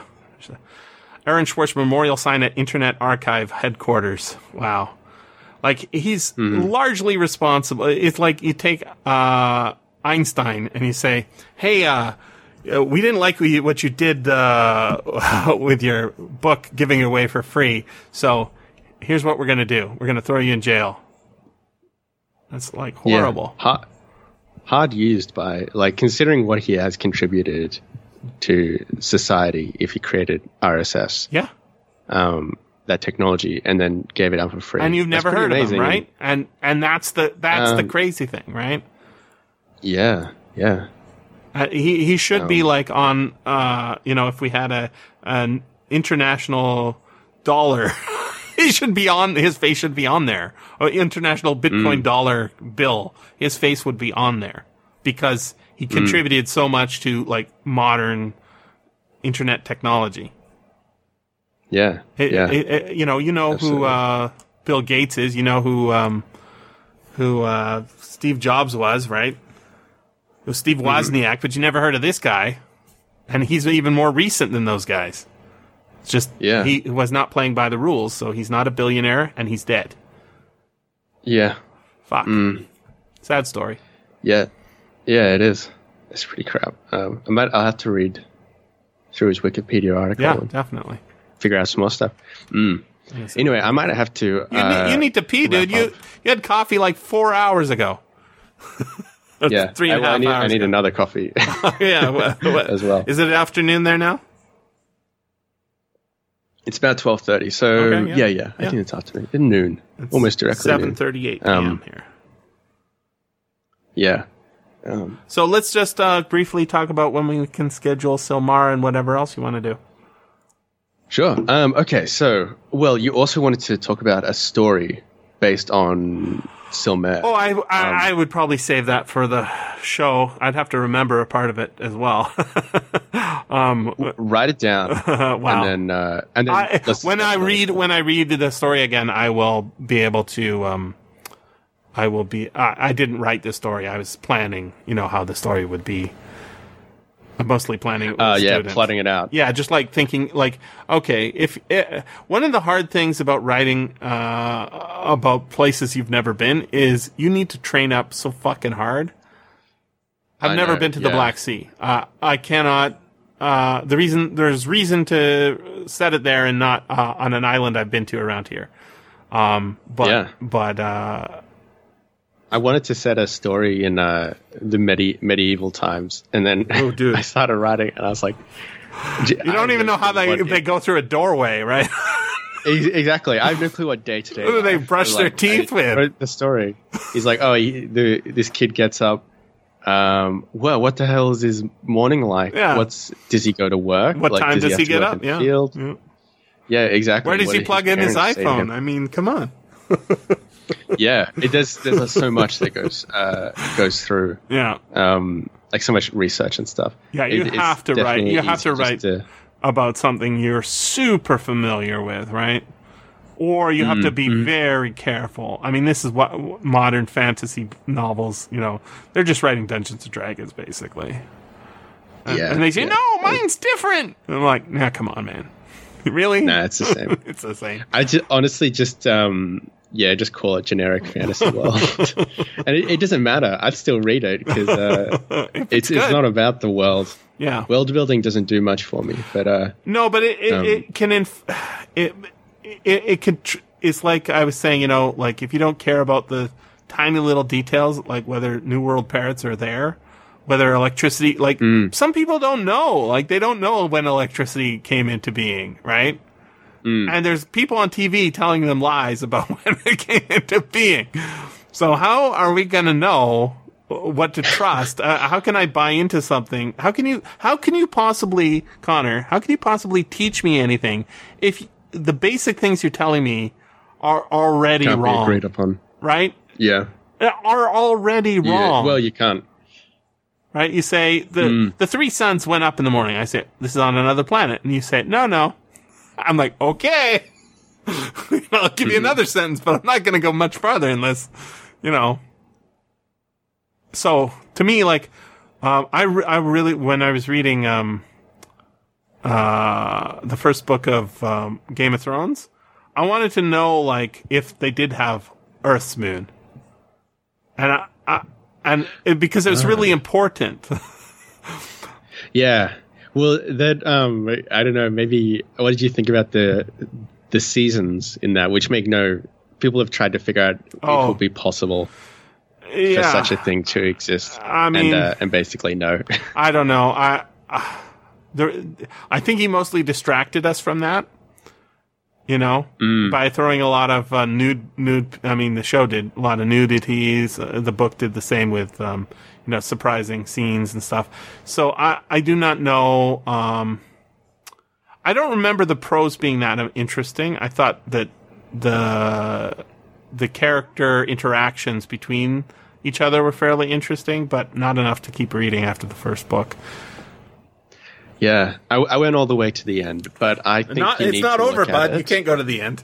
Oh no, You know, you mean the Yeah, show still- or the more. uh, the uh, no, the books. okay? They're not over. I read I read up until the fifth. Yeah, no, I'm uh, I'm still I've forgotten everything about the books. Yeah. I read them like That's why you have to uh, reread like them the- and buy new copies. seriously almost 10 years ago now Wow. and uh and that was when you know, and we're still like, so I've forgotten everything. I don't know whether I could even go back to it at this point. But um, Did you know that I, okay. I have a picture of Scott with uh, George R. R. Martin? I didn't know that. Yeah. that's cool. When did you meet him? Uh, 2006, we went to a Los Angeles science fiction convention, the only world science Worldcon I'd ever been to. Um, and I, I brought my Mm. Cool. mom's camera that had uh, diskettes. You put floppy disks in it to take pictures. Oh my gosh. camera, right? Um, I probably could dig that up somewhere, but uh, he was he was That's like a he was- yeah that's before the show way before the show.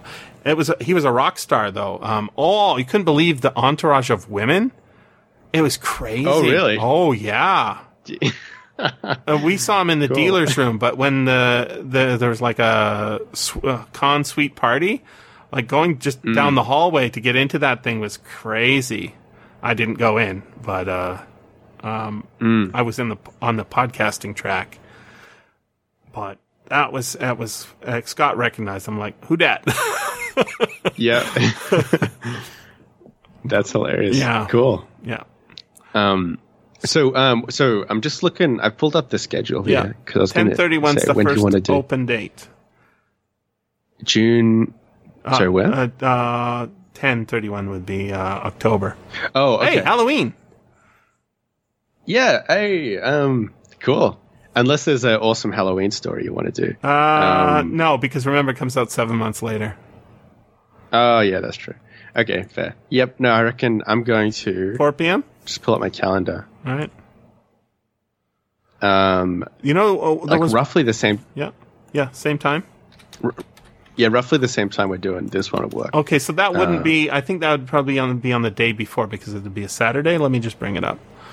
Uh, September, October thirty. Yeah, that would be a Sunday. So we'd be doing it on the thirtieth if we're doing it on Saturday on my my end. Okay. Um, 4 p.m. yeah, that looks good. All right. Um, Who's the author? The mystery. Oops. The miss. Hugh Irish. Right. Of Silmare by Hugh Irish. Irish Hugh would be green. Get it? True. um, so stupid. Okay. Um, the other book I was thinking a really interesting book to do would be um, I think it I think it's The Wind in the Willows. No, was it? In the Willows? You know that book? yeah. God, who wrote that? Uh, Kenneth Grahame. He wrote um, some other stuff. Uh, I'm trying to think. Um, LibriVox. And there's one version on LibriVox. I haven't read this since I was a kid. Uh, uh, classic story of how Rat Mole and the other river bankers saved Toad from his excesses. Maybe I'm thinking about this because of the way he described that Under the Skin movie as a fable with with the uh, humans being the animals. Book has it all excitement, sentiment, destruction of private property, plenty of that, paganism, and a happy ending. Prose is beautifully, occasionally requires the use of the dictionary. I had to look up As- Asperities. Okay. Written, uh, this is, I guess, the, re- yeah, that's the narrator who's summarizing it. Um, there was that one version on LibriVox that is done, yeah, I'm pretty sure, uh, let's see if this plays. Can you hear that? yeah, a little bit. It's it's a whisper version. Weird. She d- whispers the whole book. I'll send you the file. It's a thing. I don't I It's- I don't understand why that's a thing for supposed to- people, but um I It's supposed to make you feel. Uh, it's you know, um, automated something response. I think it's just a sex thing. I don't yeah, sort of. I don't really understand it, but um there's a regular version there too, I'm pretty sure. Yeah. And it's um it's like a long it's a full novel length, seven hours forty six minutes. But um I'm sure we can get people in for that. I'm just uh thinking about that's a, a an old book that we can practice on before we get to doing The Hobbit and stuff like that when Tolkien's public domain in Canada. Mm. We got to get you trained up too. Not long. I'm making you Yeah, do it, man. dude.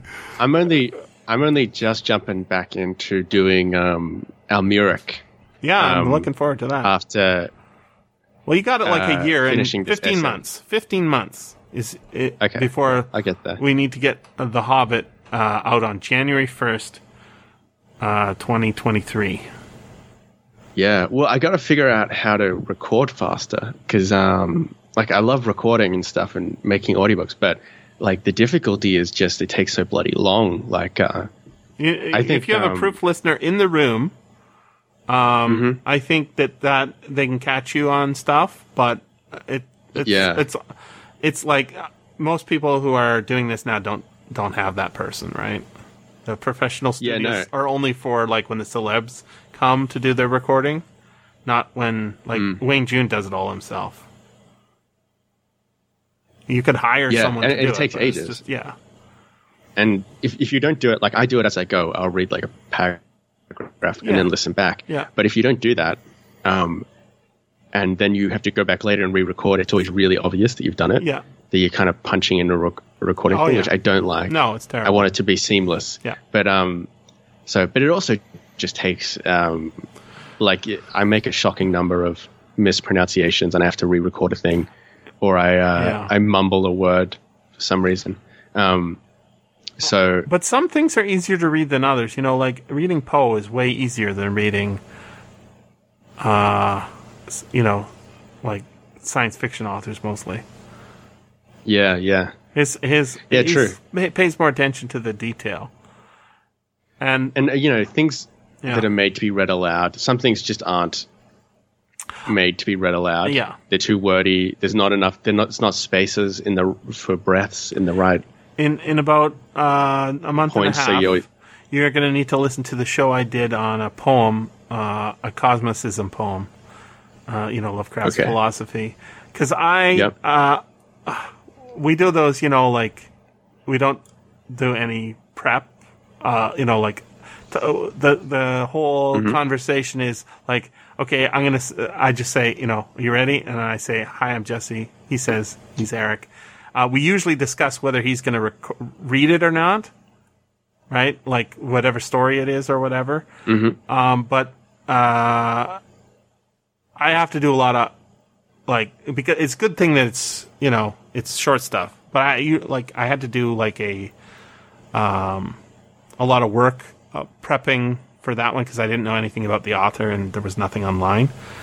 Um, And then uh, I somehow got on the tangent of what cosmicism was, and I didn't want to use the Wikipedia entry because the citations were outside of the thing. So I just, you know, said what it was basically.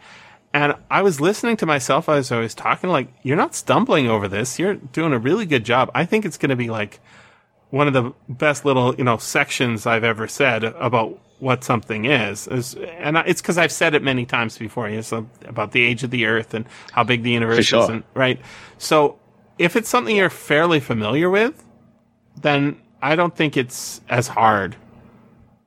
no. Are you And, super familiar with Tolkien? Um, You read it, right?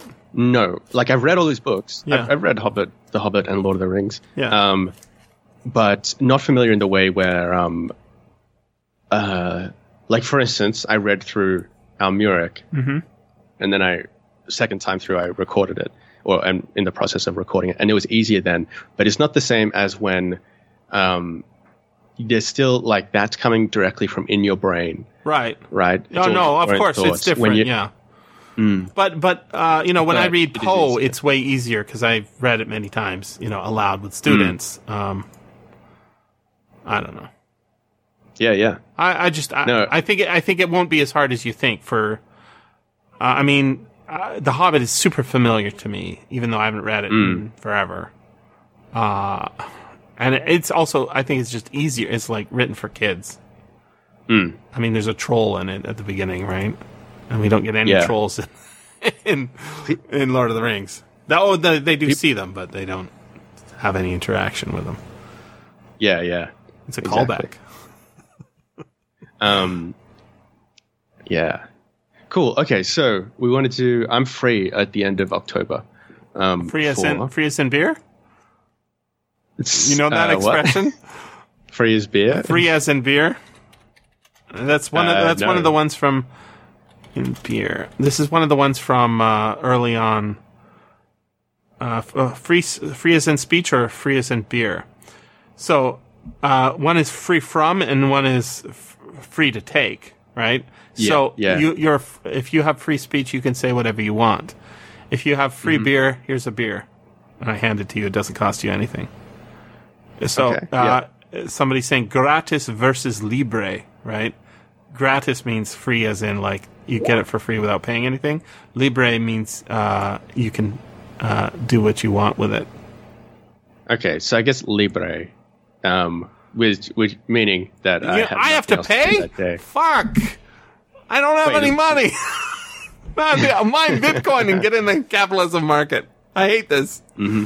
Oh no. Okay, that's great. What, why? Why are you going to be free? You're free that day because of uh, liberation. Uh, From, Well, I just I checked my calendar. oh, okay, um, good. Okay. So I'm free from the confines of my schedule. I was thinking suppose. a good name for. Uh, I was thinking today because we're having that federal election um, on Monday. I already voted by mail, but uh, I was thinking a really good name for a, a political party would be the Guillotine Party. Mm. Just because it makes the the guillotine is really fun. I've already been working like on you know we're gonna chop off all the billionaires' heads, but we we will Mm-hmm. have people argue for who gets to be first in line and last in line. So and everybody gets ice cream. So you know Mark Cuban, uh, Bill Gates, uh, Mark Zuckerberg, they're all on the list. They're all getting the guillotine. My argument is that um, uh, the guy who does uh, tele- Tesla, what's that guy's name? Musk. Elon Musk? Yeah, he's last in line because he does interesting stuff with his money while he's being evil. But he gets an ice cream too. they yeah. all get ice creams. And then you, people say, well, billionaires isn't far enough. We need to go farther down the list. I say, okay, 100 millionaires, I think they can go too.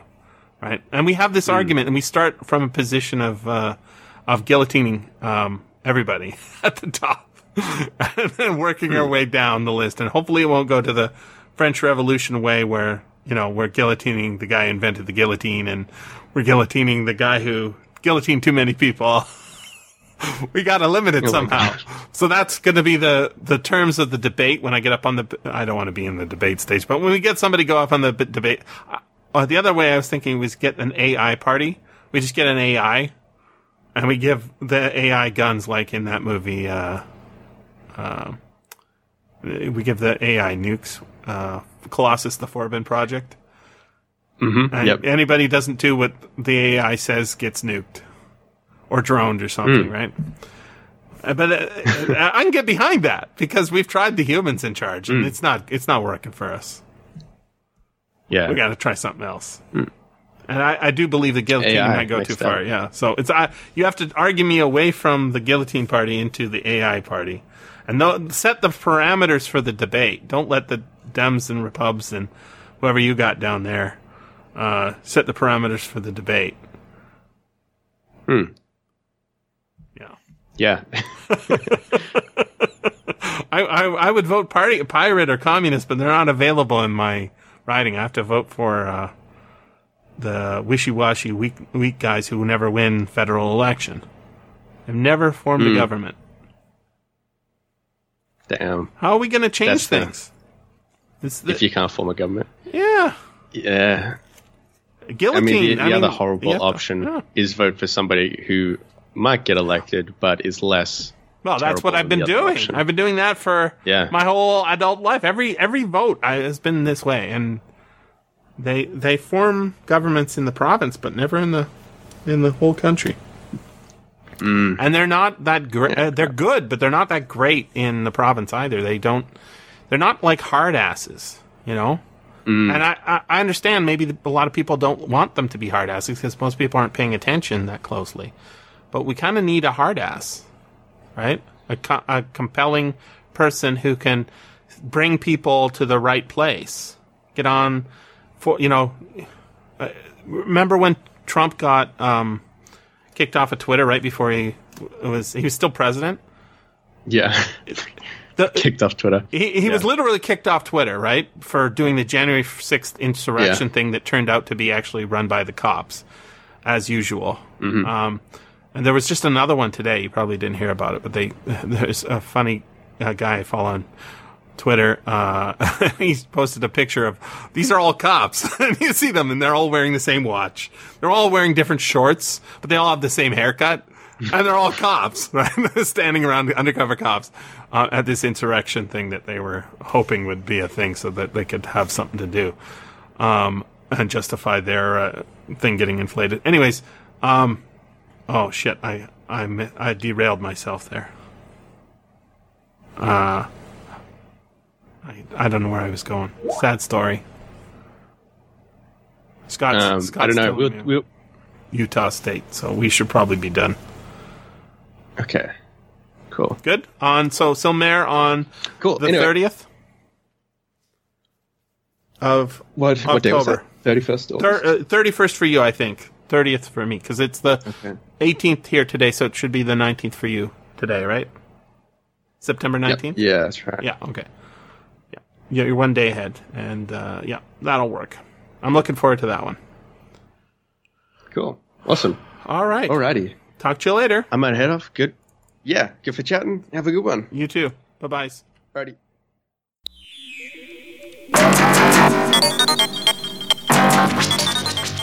This has been the SFF Audio Podcast. Please join us at www.sffaudio.com. And thanks for listening. If you enjoyed this podcast, consider becoming a patron at patreon.com forward slash SFF Audio.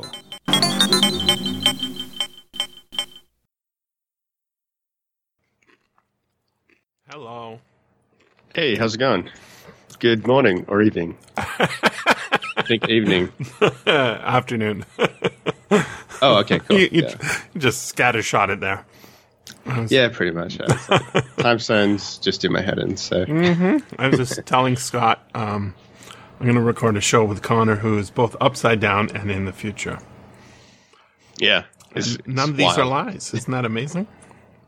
Yeah, yeah, yeah. Um, so yeah, But me, I'm living in the past, right side up.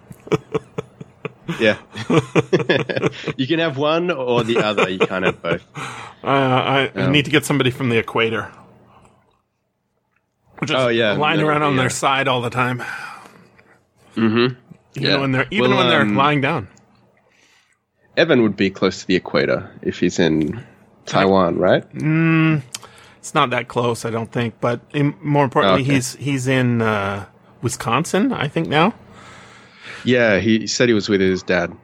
Yeah, he's think, doing his uh, birthday last today. time. Yeah, Ah, cool. uh, his dad's birthday. Um, Hmm. I think he's taking him to a baseball game. Typical Evan move. Oh yeah, a typical American move as well. Uh, yeah, he's he, he is very American. It's it's pretty funny. He's it's very not American as well, but also very American. Yeah, in the Yeah, I, I um, meant to uh, have time to. I forgot you had a um, uh, another YouTube channel. I, I don't think I've ever watched the motorcycle one. yeah, that was um, that's uh, it's pretty much dead. Um, Yeah, but I haven't posted anything. okay. Uh, I can still but, watch um, old content. That was my. f- Yeah, for sure. I was I was considering taking it down. no.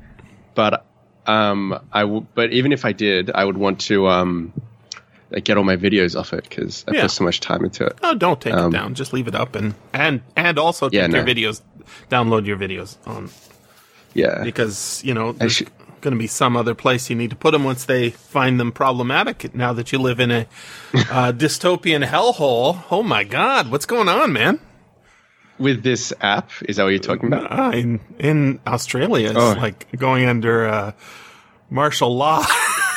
it seems Oh, like, yeah, yeah. and like well, the, there's a new alliance the- between uh, Australia. Oh, like not that there wasn't Oh. one before, but basically it's like Australia's France is is withdrawing its ambassadors from both uh, Australia and the United States because they're mad about some these nuclear submarines. Yeah, nuclear sub. It's like, you need to buy Oh, our man. nuclear weapons. No, you need to buy our nuclear weapons. We love you more, Australia.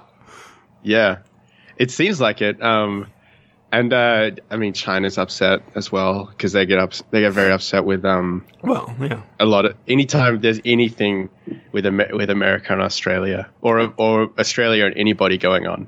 There's a um, I don't know accusations and uh, a lot of saber rattling and that sort of stuff. It's So, um, but I did find out about that app. You, um, I remember you sent me um, on Rumble.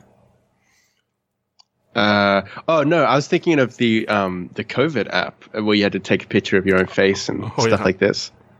Yeah, so I was um, surprised because like the difference in media Mm-hmm. is sometimes you like uh, you'll see uh, the coverage of Australia that's in America Sure. and then the coverage that's in Australia of Australia are, are pretty different. Oh yeah. Um, uh, so yeah, you anyway, but that app was pretty interesting. Um, I don't think it's going to go anywhere, but No. Uh, they they float all sorts of ideas. They say, "Hey, hey, will you accept this? Huh, huh, huh? Will you accept this?" And they're like, "No." yeah, possibly. and then other times, Well- like, "Yeah, whatever. We don't care. Yeah, Lock us down um, forever, please." Yeah, well, that one was. Uh, I thought what was interesting about that was I would probably go for it just because it was for people who were um, who uh, have COVID and need to quarantine, right? Um, and up until now, you've had to do that in a hotel because they essentially put you under like uh, house arrest, Yeah. right? Yep. of like you, you can't go anywhere. And uh, so I haven't known anybody who's um, been in quarantine for having COVID, but I've known people who had to do the couple of day quarantine when they get back from overseas. Yeah, Evan's going to be in it- for 15 days when he goes to Taiwan Oh my god! in a hotel Um, down the street from where his his family lives. It's crazy. Yeah, and do, does he have to pay for it? 'Cause you have 1500 pay for it. 1500 bucks US, he said. Yeah, yeah. It's um it's insane. I mean, that's not that bad. Um uh I suppose Taiwan's cheaper, but um but like people I've known who have done it is like it's it's like financially crippling. Like they've just had Sure. to pay to go overseas um for like an emergency and they come back and they're also hit with this like thousands of dollars Yep. to just even uh get back into their country um and get quarantine stuff. And there's So, also not yeah. a lot of clarity, right? Like it's not like there's an easy No. phone line to find out what you need to do. My boss was asking me because my mom's like into politics, right? He says, "Does your mom know Mm-hmm. anything about how uh, whether students will be allowed in from Korea uh, on this date?" I'm like, uh, I don't think she does because I don't think the Who government knows, you know? No. and and it's a federal responsibility kind of but it's also provincial restrictions. So it's like um it's a stress test and everybody's failing. Yeah, it's a well you realize how just uncoordinated every, everything is, um, and uh, and how much just infighting is also goes on with people wanting different restrictions, like um, all these all these states in Australia, right? They um they all have their different rules, but now it's sort of like it's almost like this. Uh, France being angry with Australia and and America. It's like if you do something, I'm going to be upset and be angry, and then I'm going to, uh, you know, stop uh, anybody from going over there and stuff like that. Um, and it's just like, wow, you guys work together. this is this, This is, is the your- one i saw today uh, from caitlin johnson um, or johnstone um, it's got a, uh, a couple australian cops pepper spraying uh, what- could be a guy or a lady i don't know. They're so covered in stuff it's hard to was say. this was this um, at a from anti-mask protest maybe i'm not sure but they Yeah. the video shows this person being pushed down you know head hits the ground and then two cops start spraying away. And it's like i'm like oh yeah the guy's not the guy who's spraying this anti-mask person uh, theoretically anti-mask person is like not wearing his mask. It's on his chin. Yeah. Cops don't need to wear their mask while assaulting people. Well, it's it's a vigorous exercise assaulting people. Yeah. we had this. We have the rule that if you're like vigorously exercising, like jogging, you don't need to wear a mask. Oh my god. Um, so I guess that could count. No, that's um, yeah, the protests were pretty ugly. I just remember somebody punched a horse, which Oh was um, everyone was very upset about. That horse didn't do anything, but Uh, it wasn't wearing horse. a mask either. A police horse Yeah, is that why? yeah a, po- a police horse. So Well, you know, not um, just any horse. they are used. I mean, yeah, the horse isn't isn't in charge, but the horses are. Uh, you know, that's a leftover from cavalry tactics, right? The reason you have, Oh, which is yeah, you, it's it's it's to break up uh, infantry, which is what protesters are. oh yeah, and and why? Because people won't hurt a horse. No, no, it's it's literally like you've got a a, a line of of infantry, and you attack And you them gotta- using cavalry. You Right, that's how- through with the horse. Yeah, that's yeah. right. You come at you come at them, and horses will run over whatever's underneath. Right, so uh, it's it, it, they're trained to do that, and that's why there's. I mean, that's what the RCMP was. Right, is a, it's a cavalry unit that's named. Uh, Mm. You know, a police force, but it was a paramilitary force. It still is. Right, you, you can't. Yeah. You can't quit. You have to apply for a quit because it's it's and you know there's certain rules that it's like uh, during a time of emergency you can't quit at all. It you know it, it is a paramilitary force, which is it's Yeah. you know it's hard to think about it that way when they you know they're also giving you uh, parking tickets and stuff, but um that's Yeah. what they're for. Well, you don't want to think about it that way. no, Getting a no, parking ticket. That's pretty scary. Um, yeah, it is. But uh, that's not what we're here to discuss, or is it? uh, well, I, we may if we talk about capitalist realism. Yeah, we, we, may get into I think that. we should. Uh, I also tracked down and started listening to um, a uh, audio essay that's mentioned. on Vanishing Land. That's yeah, that's the one. Did you ever hear that? No, because I I looked it up and it was on Bandcamp for Mm-hmm. Yep. like thirty bucks, and I was like, oh, man, for forty five minutes, thirty bucks for forty five minutes. Yeah, it's a it's a know. very expensive. And uh, the other thing is, I started. I actually sent it to you uh, earlier today, but um, yeah. it's it's got uh, sort of poor sound quality. Not that that's Mm. uh, you know ruinous, but also adding in music, which you know, I'm all fine with audio essays. You know, it's called a podcast. I'm good Yeah, with it. yeah. But um, the, uh, treating it like a boutique item makes me uh, l- like it less. I just want to read the text and and or Mm. experience the thing they want me to experience. But you know, Well, maybe maybe I'm misunderstanding it. Yeah. having not heard it yet, I think it was more so uh, meant to be a musical project Yes. that then that then somehow morphed into a sort of audio essay, sort of like artsy experience Mm-hmm. um, that's meant to evoke uh, feelings of eeriness, uh, I suppose. Yeah, it's So, mentioned. um, he talks about it quite a bit in either one or both books. I'm not sure. I, I'm I'm going to be conflating a lot of them if if you if we want to start. Uh, yeah, okay. So, And if we don't, um, I, I want to talk about scheduling the Solmare uh, one because I don't think that's on the schedule, and um, cool. I want to I want to Yeah, talk about that one, whether it's eerie or That's not- weird. Yeah.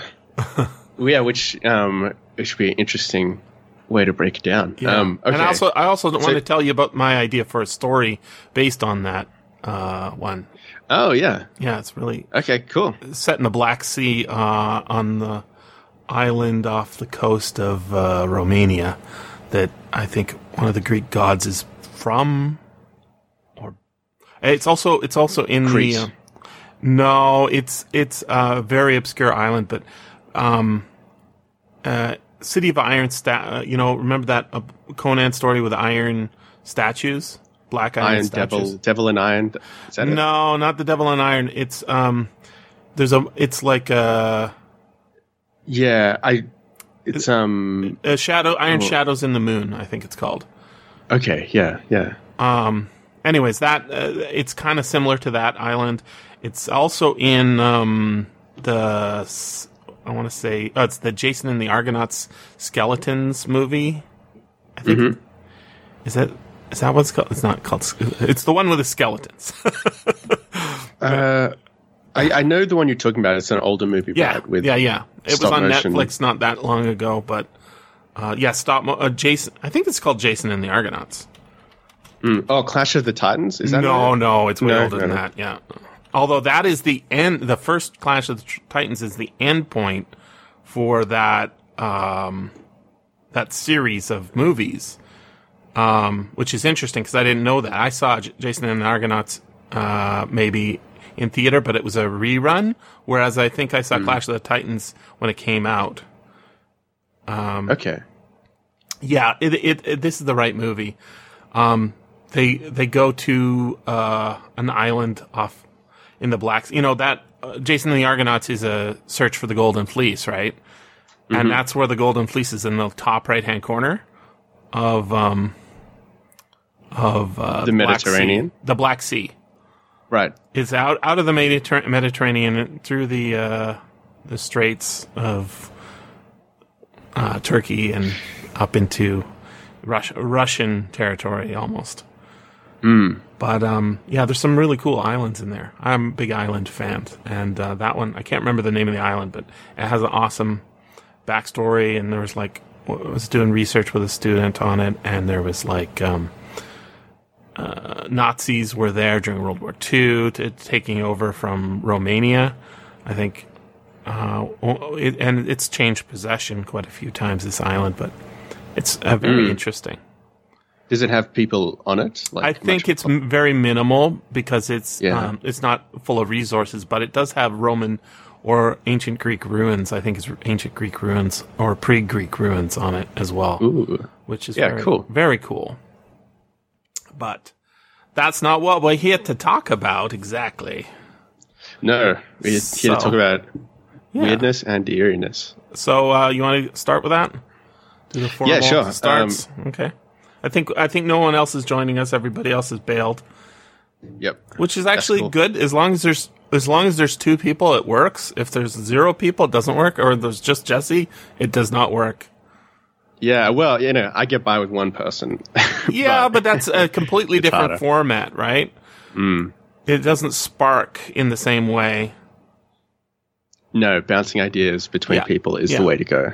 I mean, uh, there's, uh, you know, poetry is wonderful and I, I want to read it, but it's different than um, a writer's room sort of style of thinking or cla- what I would think of as a classroom style of thinking.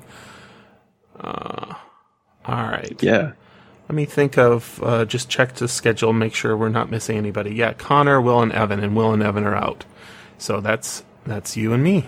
Here we go. Mm-hmm. Um, uh, my recording's already going. Don't use the one that's built into Skype, please. It breaks my recording. I've discovered.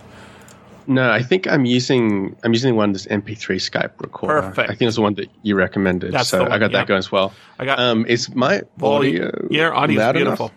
Wonderful. Great. Okay. Terrific. Okay, I have not pulled up any resources. Let me just type in Mark Fisher. I know a little bit about him, but I I, I want to have things on hand in case I I get queries. Eric will always query me like I have to do my homework with Eric. He'll say, "Hey Jesse, why don't you tell us about the biography of this person?" Like, fuck, if I hadn't have done that work, it would have been like, uh, big silence, you know. Whoops. Uh. he was a guy. Yeah. While we're doing that, though, let me also. Why did I type Um, in Mike Fisher? That's weird. Hmm. It's Mark, right? Yeah, Mark. I don't know why I typed that in. I just want to check when this book was published. I believe it was Uh, 2009, which is, or was it? No, one of the ones 2009, No, no. 2017. Yeah, this one's Weird and Eerie is 17, is 2017. Mm-hmm. Um, I believe Yep, that sounds right. Oh, d- damn, he died in t- 2017. that's something we might uh, talk about. Um, That's kind of eerie if you if if you think about it. Yeah, yeah, No, you're supposed to say save it for the podcast. yeah. Well, save it for the podcast. Um, so yeah, I think this was. Uh, I got his 2018. Entry, Yep. So I'm too good to start here. I think. All right, you ready? Yep, I'm ready. Check my recorder's working.